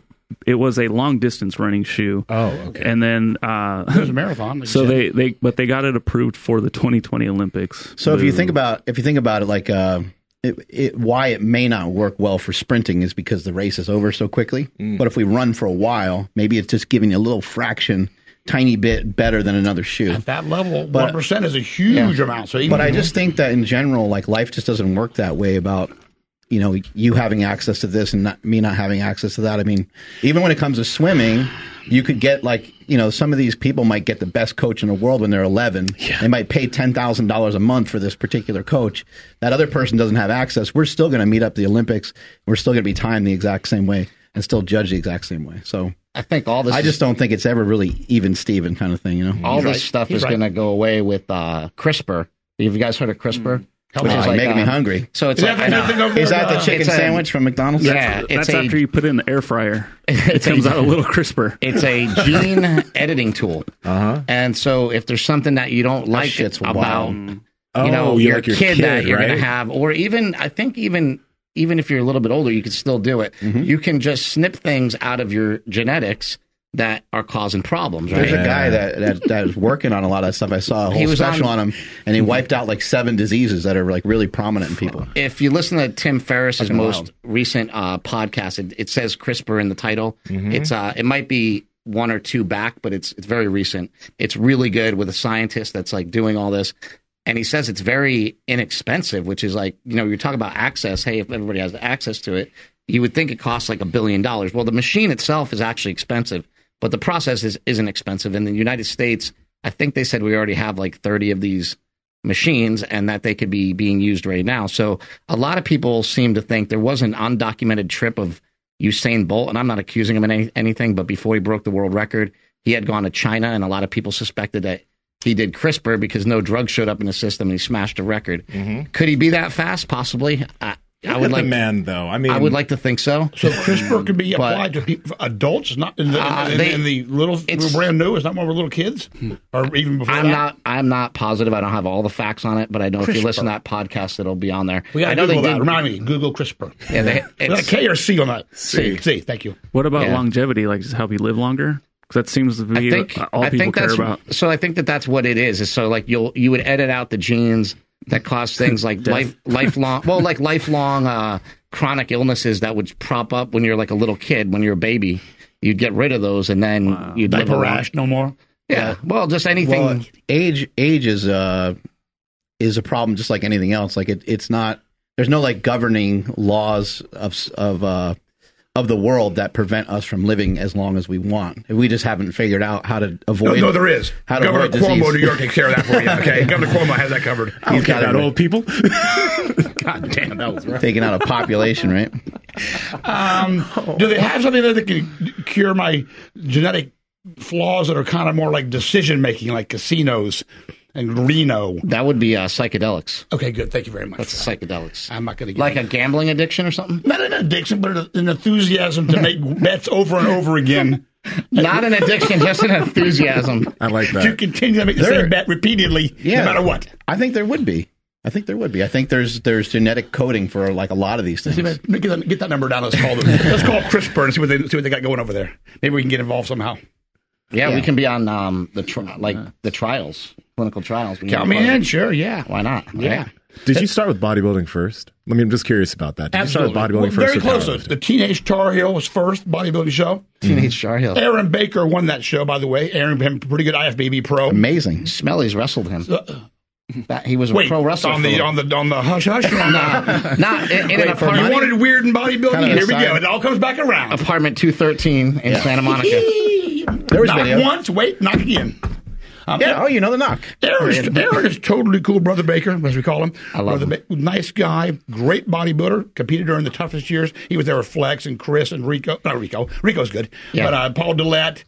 I mean, all, all the really, really Dorian, of course. So um, It's during that weird time when like the WBC came around and stuff too, right? a WBF, WBF. World Body, that was that was Vince McMahon's World Bodybuilding Federation. Gary Strydom, all jacked and tan. Hmm. Strydom had a kick-ass physique. One of my current training partners just found out who Gary Strydom was. He goes, Tom, you mentioned Gary Strydom. He was like two ninety, right? dude, he was freaking crazy. I mean, everything but his back was light. At the 88 Olympia, him and Haney, they from the front, Strydom, stride him, Strydom, and they turned him around. He went, ooh, maybe not Strydom anymore because Haney's back was particularly good. But uh, bodybuilding first, but very close.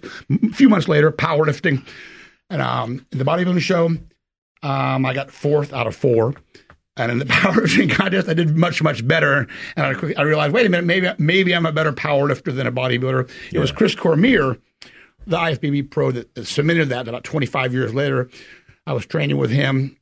We were running the same gear pretty much, eating the same calories. I'd match him set for set, rep for rep. He was pound for strong pound. too, right? Chris was extremely strong, and he won the Arnold. Yeah. so a pretty good bodybuilder. And um, he did a set of like seated presses, of the 155s, and I matched him rep for rep, same weight. And then Chris would hit a front double bicep shot, and you go, damn. And I do the same thing, and you go, Oh. you go, you go, Tom, you're a better powerlifter than you are a oh. bodybuilder. And I, that cemented the fact that you can do exactly what those guys do. Mm-hmm. And I mean exactly, and it's not going to happen for you. Can I ask you a personal question here? Sure, you can, brother. So you said you were taking about the same gear as a pro bodybuilder. What was that? What what level of gear is that at? Because we always hear from pro bodybuilders, I don't take that much shit. Was it a lot? Well, I, I never went to Chris's house and looked at his refrigerator. I'm not back talking then. specifically Sure. about him. What were you taking that was similar? Well, at the time, probably running you know a gram a week of cypionate, a gram a week of nandrolone decanoate or Deca-Durabolin, a tab a day of anadrol 50, and probably 25 to 30 mgs of methandrostenone or Dianabol. YouTube, this day. is hypo- Yeah, so hypothetical barely performance anything. art. Yeah, exactly. This is hypothetical Thank you. performance art. Okay, everybody understand this is hypothetical performance art we're talking about. This is not real. This is not true. Okay, go on. Thank you very much. And back then, there wasn't a the drugs didn't have the same legal classifications either. So um, you know that was probably that. I was definitely taking that. That was a cycle I would take all the time. No big deal. And um, then it would vary. Remember, we never we never come off. We just change. You don't want to come off. You don't need to come off. We, we have different receptors, and and different drugs utilize different receptors. So we come off product A, jump on product B, and then we use a brand new fresh receptor. So um, when I said I was taking the same calories, had the same workout schedule, doing the same cardio as Chris. I didn't watch what he was taking. I never took HGH ever. I just thought it was not a very smart move cost wise. It was very expensive. As a pro bodybuilder, Chris used it very effectively. And then by that time, I had realized, hey, either you're a responder or you're not. And Chris was clearly a responder. I mean, he was a winning pro bodybuilder, which is mm-hmm. really rare, rare air to travel in. And I was never even a winning amateur bodybuilder, which is pretty common air to travel in. So Chris- we're all in that same. Everyone here Chris has started been a non-winning training- bodybuilder. He started training at Gold's Venice when he was like 15 years old, and he was that. and he was already jacked. He was like already looked good when he started. Some guys, you can, pictures of they walk in the door and you go, this kid could beat somebody if he Yeah, wants to. that's kind of what his deal was. And now we feel bad when we encourage him to be a professional bodybuilder. We got to go. It might ruin his life. So what, what, what are we? Maybe he should you know, ch- chase something else, but not not professional bodybuilding. Yeah. But some guys you can't make them not chase it. I mean, once they get a taste of it, they want Well, to. And there's bodybuilders. We've that are- also seen people do a lot better without pro bodybuilding that have awesome physiques. Like uh, my friend Joey Swole, he's super jacked and looks awesome, and he's made a lot of money in the in he's the made fitness. a tiny dough. And I was at first I was kind of a kind of a douchebag, but evidently he's pretty cool, and he's got a Well, crazy physique. he was kind of in that clique with uh, shreds and this and that. There we and that go, yeah. kind of gives you that, you know. You, And I'm I an old guy, so I don't know could- cool anymore. see- anyways, what the hell? I, see I don't you know cool. doing that. But what I like about uh, Joey Swole is uh, he's also very open and honest. You know, he went through an addiction like I did with opioids and stuff like that, and he he's been very vocal about it lately because it's it's pretty recent. And I just like when people are putting out a good message and putting out a positive message, especially when they went through something that they might be embarrassed of, because that's really easy Yeah. to be embarrassed of if you're a fitness professional and you go through an addiction. I, I think that's cool too. agree 100%. And right now, I like his rep. He's very funny. When I see him doing stuff, I'll turn it on. And dude, you can't deny that physique. I thought, I thought it was, No, he I thought it was he- Flex he looks- um, who won the lightweight Olympia. Yeah, Flex, Flex he looks yeah. incredible. I thought I, every time I Lewis sometimes. every Like, time I see him, I get mad. I'm like, man, the hell? body, they make you mad. You can either get mad and walk away, or you get motivated and walk away and then come back. Yeah, yeah, yeah. Or you can just go, dude, that's pretty effing cool. So now you just got to go, like, dude, you just shake your head, like, I don't believe what I'm looking at, but it's cool when I see it. Like all the guys, even, even not us, surrounded by big dudes all of our lives now. Every day, there's somebody jack walking around. And you hang out with the boss all the time, like, damn, dude. You always say hi to him too, right? You give him Yeah. that what's up? Oh, we, we have the big guy nod at bars, at restaurants, in the casino, The across the the way. best. A little head hey, nod. Hey, hey, I'm I'm, I'm going into the restaurant at Harvey's or Harrah's about a month ago. I'm in line to get in, and this this guy walks past me, and I can tell he's got some serious quality muscle. He goes, "Damn, dude, I got to get back on." That's what he said to me. He said, "Word for word, damn, dude, I got to get back on." And he poked me in the chest, like he was a not like big guy acknowledged a big guy. You know what the great thing about all this is? Is like we all, well, not all of us started lifting because we wanted to be all more attracted to women, but that that's part of it, right? But the the shit is, it's like it's always dudes. It's always like this guy's like, dude, It's look at your never- pecs, Bro, brother. nice calves. nice Thank calves. you. Yeah, the guy, nice quads, yeah, dude. It wasn't the girl that poked me in the chest. I got to get back on. It was a, it was a gnarly, hardcore dude with cauliflower ears. As a matter of fact, he wanted to get back on because of me. Like, thanks, brother. I appreciate that. Like, where's your wife? No, no, that was good. But, but some girls will acknowledge it. They'll go, they'll go kind of gnarly. I remember very cool. Remember Gabrielle Reece? Yeah. you got to remember Gabrielle. Yeah, she's great. Nike sponsored athlete, married I Leonard Hamilton. look Laird Hamilton's wife, yep. Phenomenal athlete, gorgeous girl. USC. U.S. smart as a smart as a whip, totally cool. She gave us a Nike catalog. Remember, oh. She was a Nike sponsored athlete for years. She goes, "Boys, here's a couple of catalogs. Pick out whatever you want." And Nike had about eight thousand different shoes. Ooh. And we'd circle a couple, put her name. Like a week later, she goes, "Here you go." She bring them in boxes, like give us all free shoes. But one time, I'm walking out of the gym. I just trained neck. I was probably 275 at the time, pretty tight. Uh-huh. Neck, neck was over 21 easily, but I had pumped it up to probably 22 and some change. And she goes, and she, I was walking out. She looked, she, she, she, she's taller than me. Gabrielle's a real six one. Yeah, six. Yeah. And she, she goes, damn, Tom. And she, she goes, uh. And I, what the hell's that? She goes, this damn, Tom. And then oh, walked away. I went down, like, I- that was the highlight of my freaking year right there. Like Gabrielle Reece acknowledging a My cool neck. right. And she said it in a way like, I want to get you and get you and get you. and it was just freaking cool. Like she's acknowledging a 22 inch neck. That's hilarious. Yeah. Anyway, and remember then, remember Laird Hamilton? Yeah, yeah, Laird's great. Laird does all these crazy workouts. Joe Rogan always talks about him. He does He workouts in the sauna. in the sauna, and he and he wears oven mitts, he goes on a he goes on a puts the sauna up to 200 degrees or even higher, and you where has to wear oven mitts, his hands will burn, and things on his feet. And then he pedals on a bike mm-hmm. in the sauna. I believe it. He, I mean, he was. I mean, and he does pool workouts where he takes dumbbells and he lets the dumbbells sink him down to the bottom. underwater walking. Yeah. What the hell you? T- but they do it. He does all sorts of crazy stuff. when nobody's looking, early in the morning or late at night, he'd paddle out North Shore somewhere in Hawaii or somewhere when nobody was there. We weren't there. There weren't any girls there, and surf those monster waves. Like, dude, nobody's seen you. You know, you can just tell us you did this, and we got to believe it. But he will out and do it. Like, gee, like, dude, Maniac. I, I gotta salute you. You are a crazy, crazy motherfucker. You know what's cool about Laird is he's got he he does this, but he does it with all this crazy group of celebrities that are like it's just a makeshift group. Like you know Rick Rubin, who's like a music producer, yeah. Beastie Boys and everything. He goes to the house and does these workouts. He's like very into it all. You wouldn't suspect that he was. No. He's got the big beard. He like you know he looks like uh he looks like he could be homeless, but the guy's wealthier than anybody, and he's he's actually really good shape. Uh, but yeah, Laird Hamilton has like a whole group of people that will go over his house and they train. They do all these crazy. Now they'll do that. They didn't paddle out on twenty five foot days. No, no, no, no, no. Like, what are you doing? You're gonna get, there's no one going to save you. If you got if you get hurt, there's nobody to save you other than you and your two other crazy friends. I mean, they'll save you. They're the kind of guys that will, they will die trying to save you. But what he did was just crazy, crazy, like phenomenal. Like my friend, was a legend in that world. you just not you got a dude. That's something else right there. Like, Yeah. That's that's a real rare individual right there, and really, really super cool.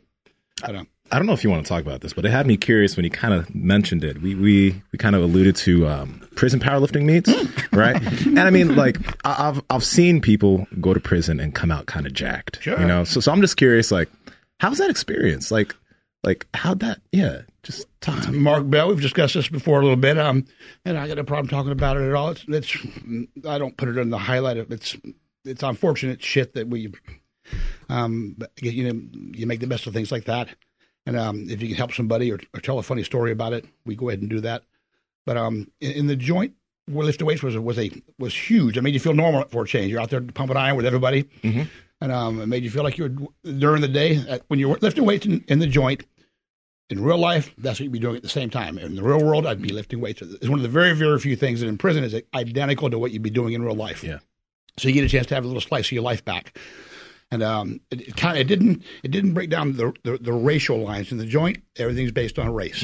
This wouldn't be happening in the joint. This conversation wouldn't be happening. But in the weight pit, it kind of did happen.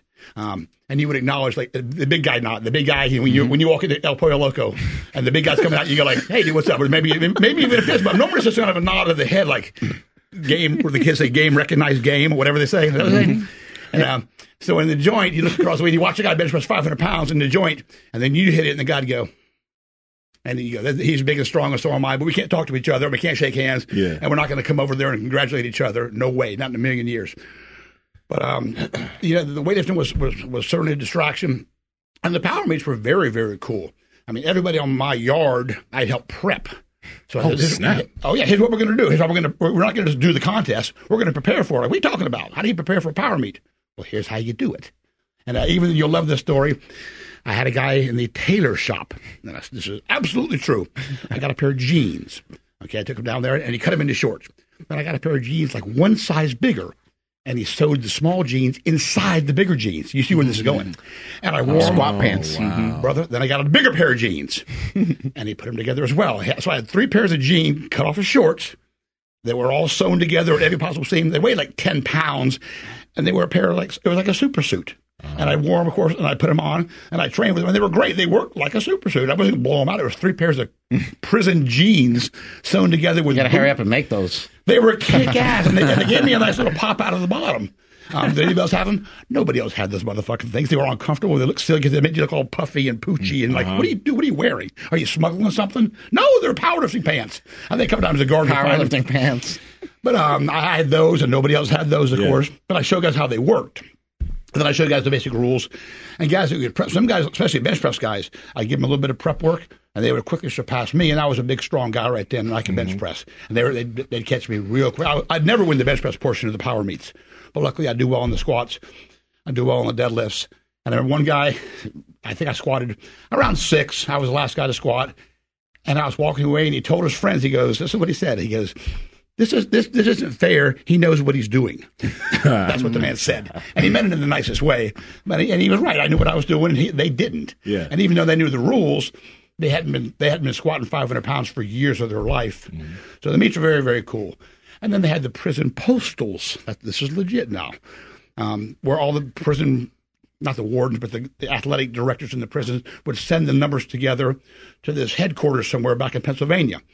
And I swear to God, guys, every year, every weight class was won by this gym, by this prison back in Pennsylvania. These guys had elite numbers coming out of the joint. So clearly they had some PED that, that was going, dude, what the, what's going on back there? I mean, guys, 220s totaling 2,000 pounds.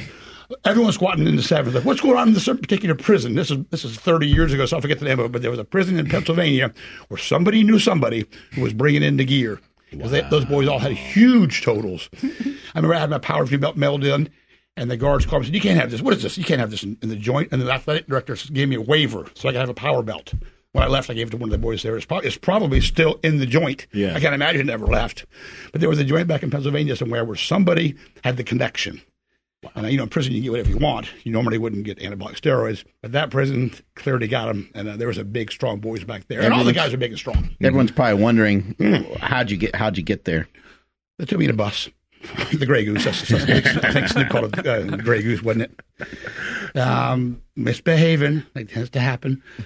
Um, I got charged with armed robbery, kidnapping, false imprisonment, assault with deadly weapon, attempted murder, um, Nothing serious. pretty much everything. And um, that, that'll get you there. That's how it happens.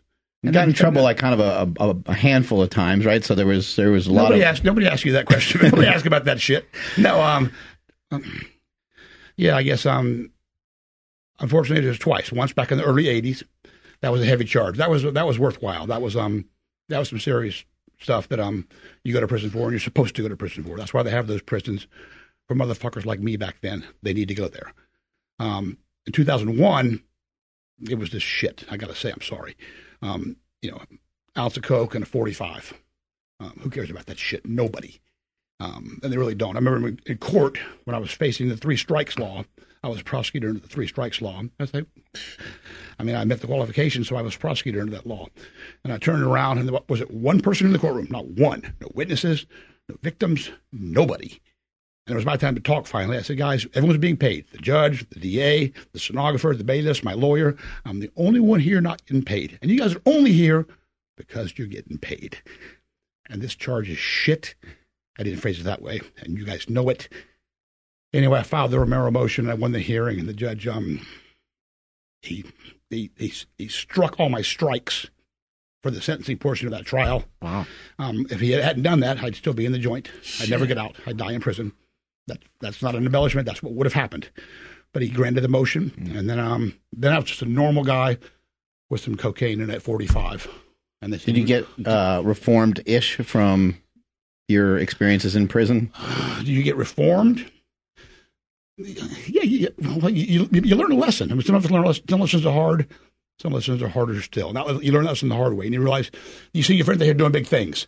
You know, having his career, your career, your career, and I'm sitting in the joint doing nothing. So yeah, it motivates you to say, look, I'm not. You cannot keep fucking up because it's going to lead to this. And can they break you? No, they're not going to fucking break me. They won't break me. But then you realize, wait a minute, I'm not winning this fight. And the more time you're fighting them, there's just more going out the window. So um, quit doing that shit. So do you get reformed? Oh yeah. You, and you, you, hopefully, you get, hopefully you get a little bit smarter, and we live and learn. But um, that prosecution really bothered me, and it kind of still does. Like, guys, nobody cares about this case. Just you know, throw the coke in the garbage can and keep the gun. And there's not anything, and there's not. But they didn't have, they didn't see it that way at all. So um, That do you first, learn? Yeah, you learn. the first case, where you just uh, mixed up with some wrong people? I mean, or were you? Did you think you maybe were uh, like what? What led you to do something? You don't have to say exactly what you Sure. did, but why do you have? What would lead you to do something that was? Because you seemed you seem like you're kind of uh, regret what you did, and you seem like you, you yeah, have a bit of absolutely. shame There's, around there's a lot of regret. There's a freight train of regret right there on that for that for that nonsense. And I mean, why we did it was it was it's not funny, but as as we were looking at the whole thing, nothing ever stopped us. Like, what about this? Well, we can circumvent that.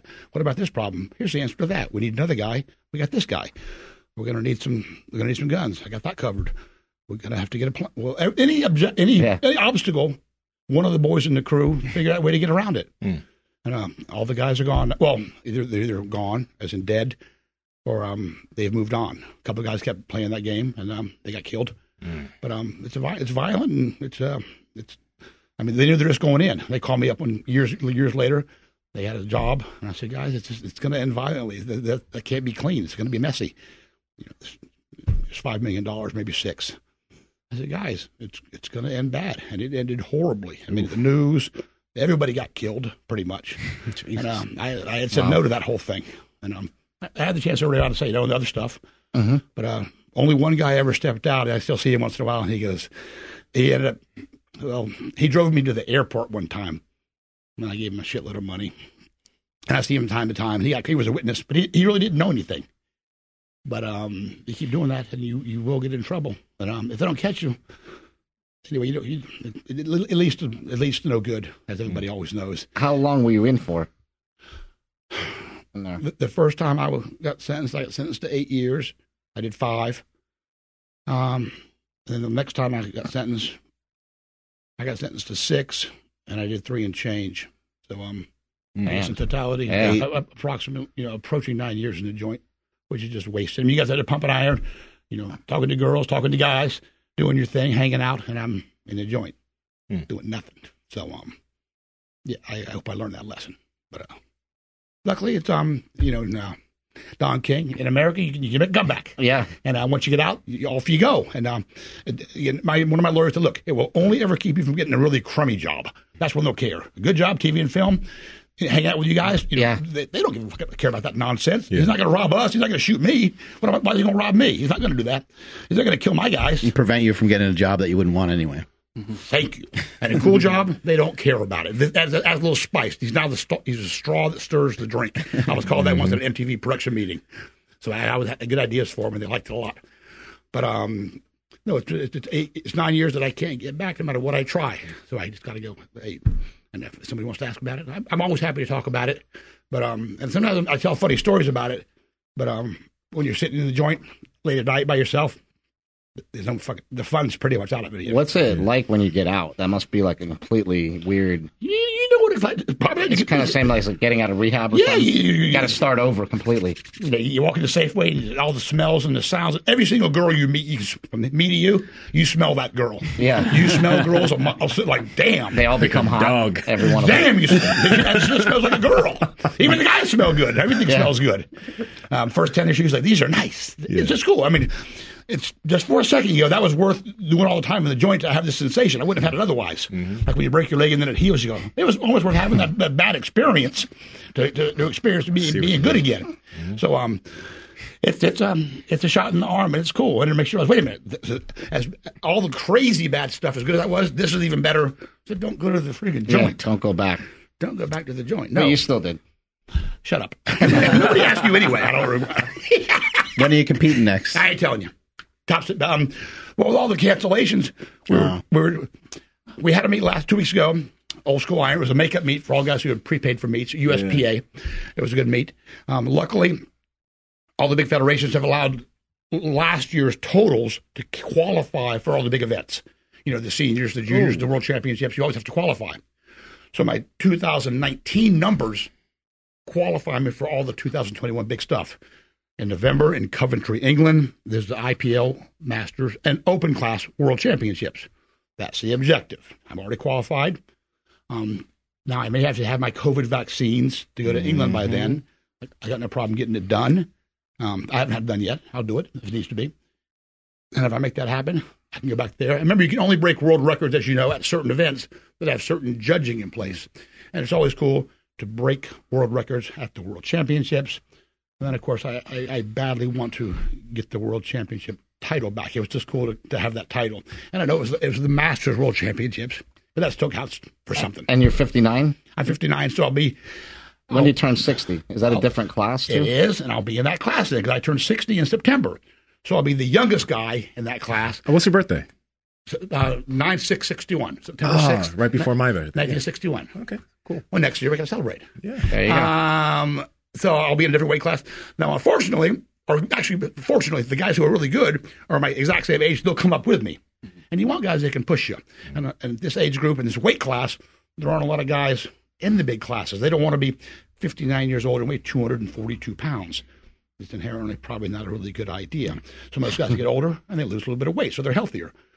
So um, the competition at, that at that point is, is usually a little bit on the thin side. But when all the guys show up, there's some big, strong boys who can still push me really hard, and hopefully I push them back. And I know when we go against each other, we always have good numbers. I mean, all the world records I ever broke were going against guys that were better than me, and I have and not me. They got the best of them. Yeah. Next meet, they get the best of me, and that's how it works. That's what you want. You don't want to be the only guy on stage. That's no fun. And I still do open meets occasionally. Well, I'll do them all the time. But uh, the real guys at 242, those are big, strong, hard hitting boys.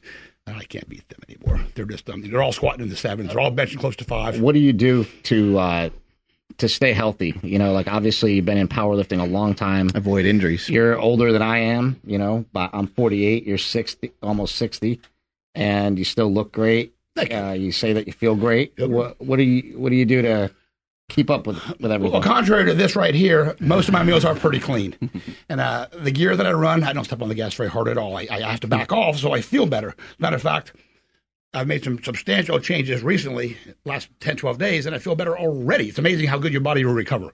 Your body's pretty cool, actually. You can beat it up really badly for years, and you give it a little bit of kindness, and all of a sudden it, it, it responds. I mean, I've known smokers who smoked their whole life and they quit smoking, and, and six months later, they had the same heart and blood stroke volume as I do, and then they're like, "Dude, I, it's almost like un- unfair. Like you can't be as healthy as me. You smoked for 35 years, but your body's pretty freaking cool."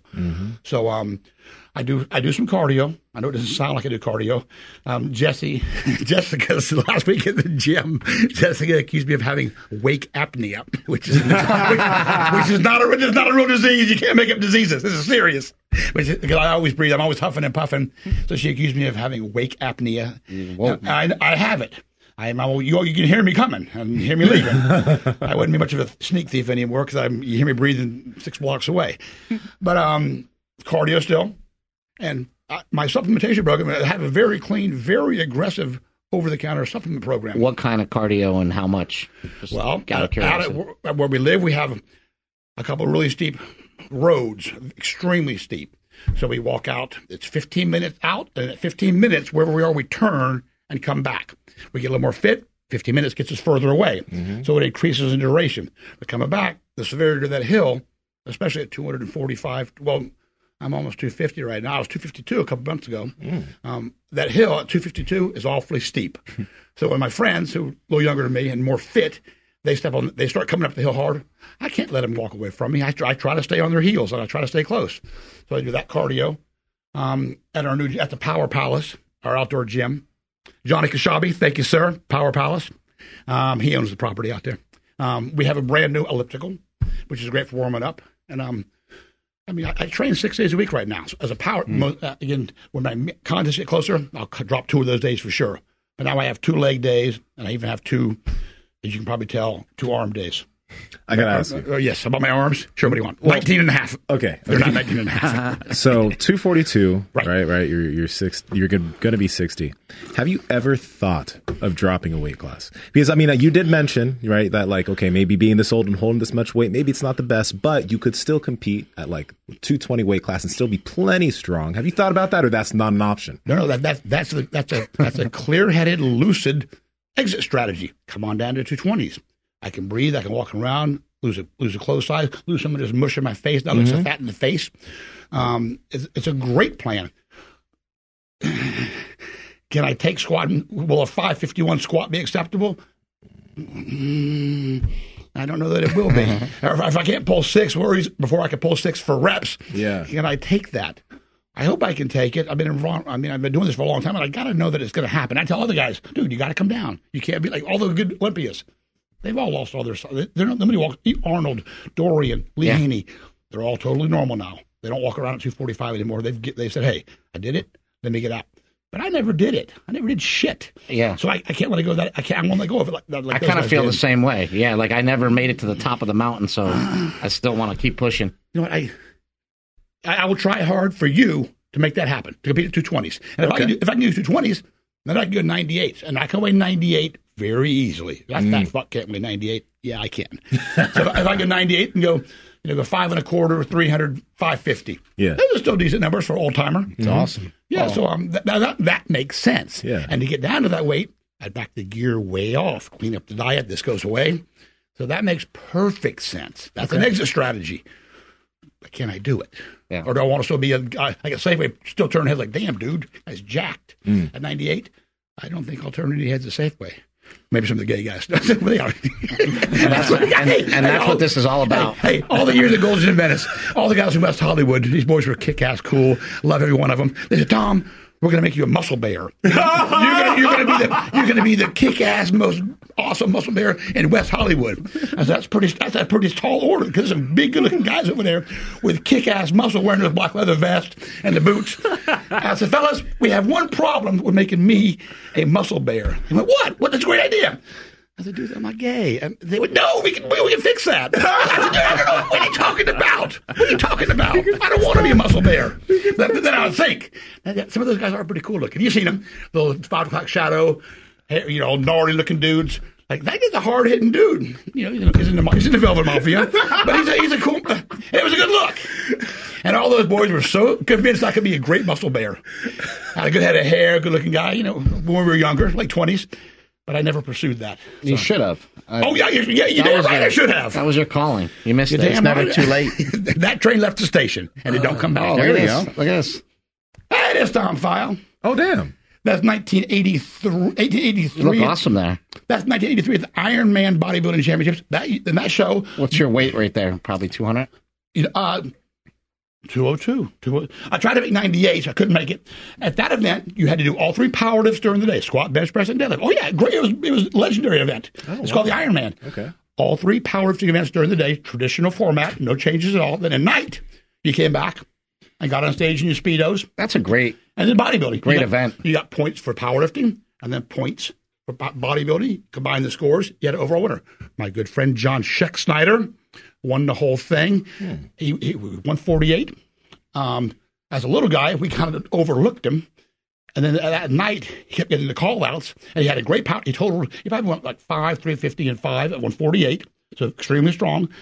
And I remember I was still kind of still kind of new to the sport, but when I see John flex and I see things happen, wait a minute, he's got some kind of weird intent. Like, what am I seeing here? Like, that, that dude's a bodybuilder. This guy lifts weights, me. That guy's a bodybuilder. And Sheck Snyder, he beat Roger Estep. Remember Roger Estep? Yeah. Great power powerlifter with a phenomenal physique. Weider loved him. All, he was on cover of every bodybuilding magazine. Oh, wow. But John won the whole thing. And it was a real cool show. Again, on the same day, all three lifts, and I beat you up. That picture right there was probably close to midnight. Because remember back then, the meets ran all day long. They get everybody out of there, strip, pump up, put on your tanning products, get the music out, and um, go out there and start posing. So it was a pretty cool event. But that's where that was. Andrew, you want to take us on out of here, buddy? Yeah, sure thing. I was just checking out uh, this video real quick. Oh, look at that. Just Tom, your neck, bro. Like your, your your traps just connect to your neck. It's just like this kind big of like the mound. uh, Iron Sheik with the a- like the you know, like a That's kind of an Iron Sheik physique, but you're right. a belly with abs. Hey, the Sheik was not. The Sheik was a real athlete and a big, strong man, and a real good friend of Lee Haney's. But I got a Sheik story. I guess we're out of time, no. But the Sheik was a good man in person and a whole lot of fun. Oh, he's awesome. And I, kind of see the Iron Sheik there. I never really thought of myself as the Iron Sheik. Well, he's jacked. He was awesome. And he, in real life, do not trifle with that man. Remember, he was an Olympic wrestler, Greco-Roman, and he would he would throw a punch. Real, were you talking about it? He's throwing the punch. the Iron Sheik was not to be trifled with. He with. would uh, move those clubs around, those heavy clubs around his head, swing them around, and all that stuff. They put you in the camel clutch, and that was over with. Yep. My friend uh, Brett Azar, is a Camel clutch. bodybuilder That's from great. Golds. And Brett Azar, he's a bodybuilder from Golds. And Do I he's know ac- this guy? He's actually playing the Iron Sheik on the the Rock's new show called Young Rock. so it's about the Rock when he was ah. young. I haven't seen the show either. And my friend is playing TV. My buddy's playing the Iron Sheik, so he got a pretty cool role in a couple of the episodes. That's totally cool. Yeah. I love it. Fun stuff. The Sheik was awesome. The, the glory days of pro wrestling. Remember the Sheik and the Hulk and the Hulksters feud? That might have been the pinnacle of pro wrestling. I mean, it was. Remember the crowd? They were Well, that's what started it all. Mm-hmm. January They were twenty on third, stick. nineteen eighty four, a day that changed my life forever.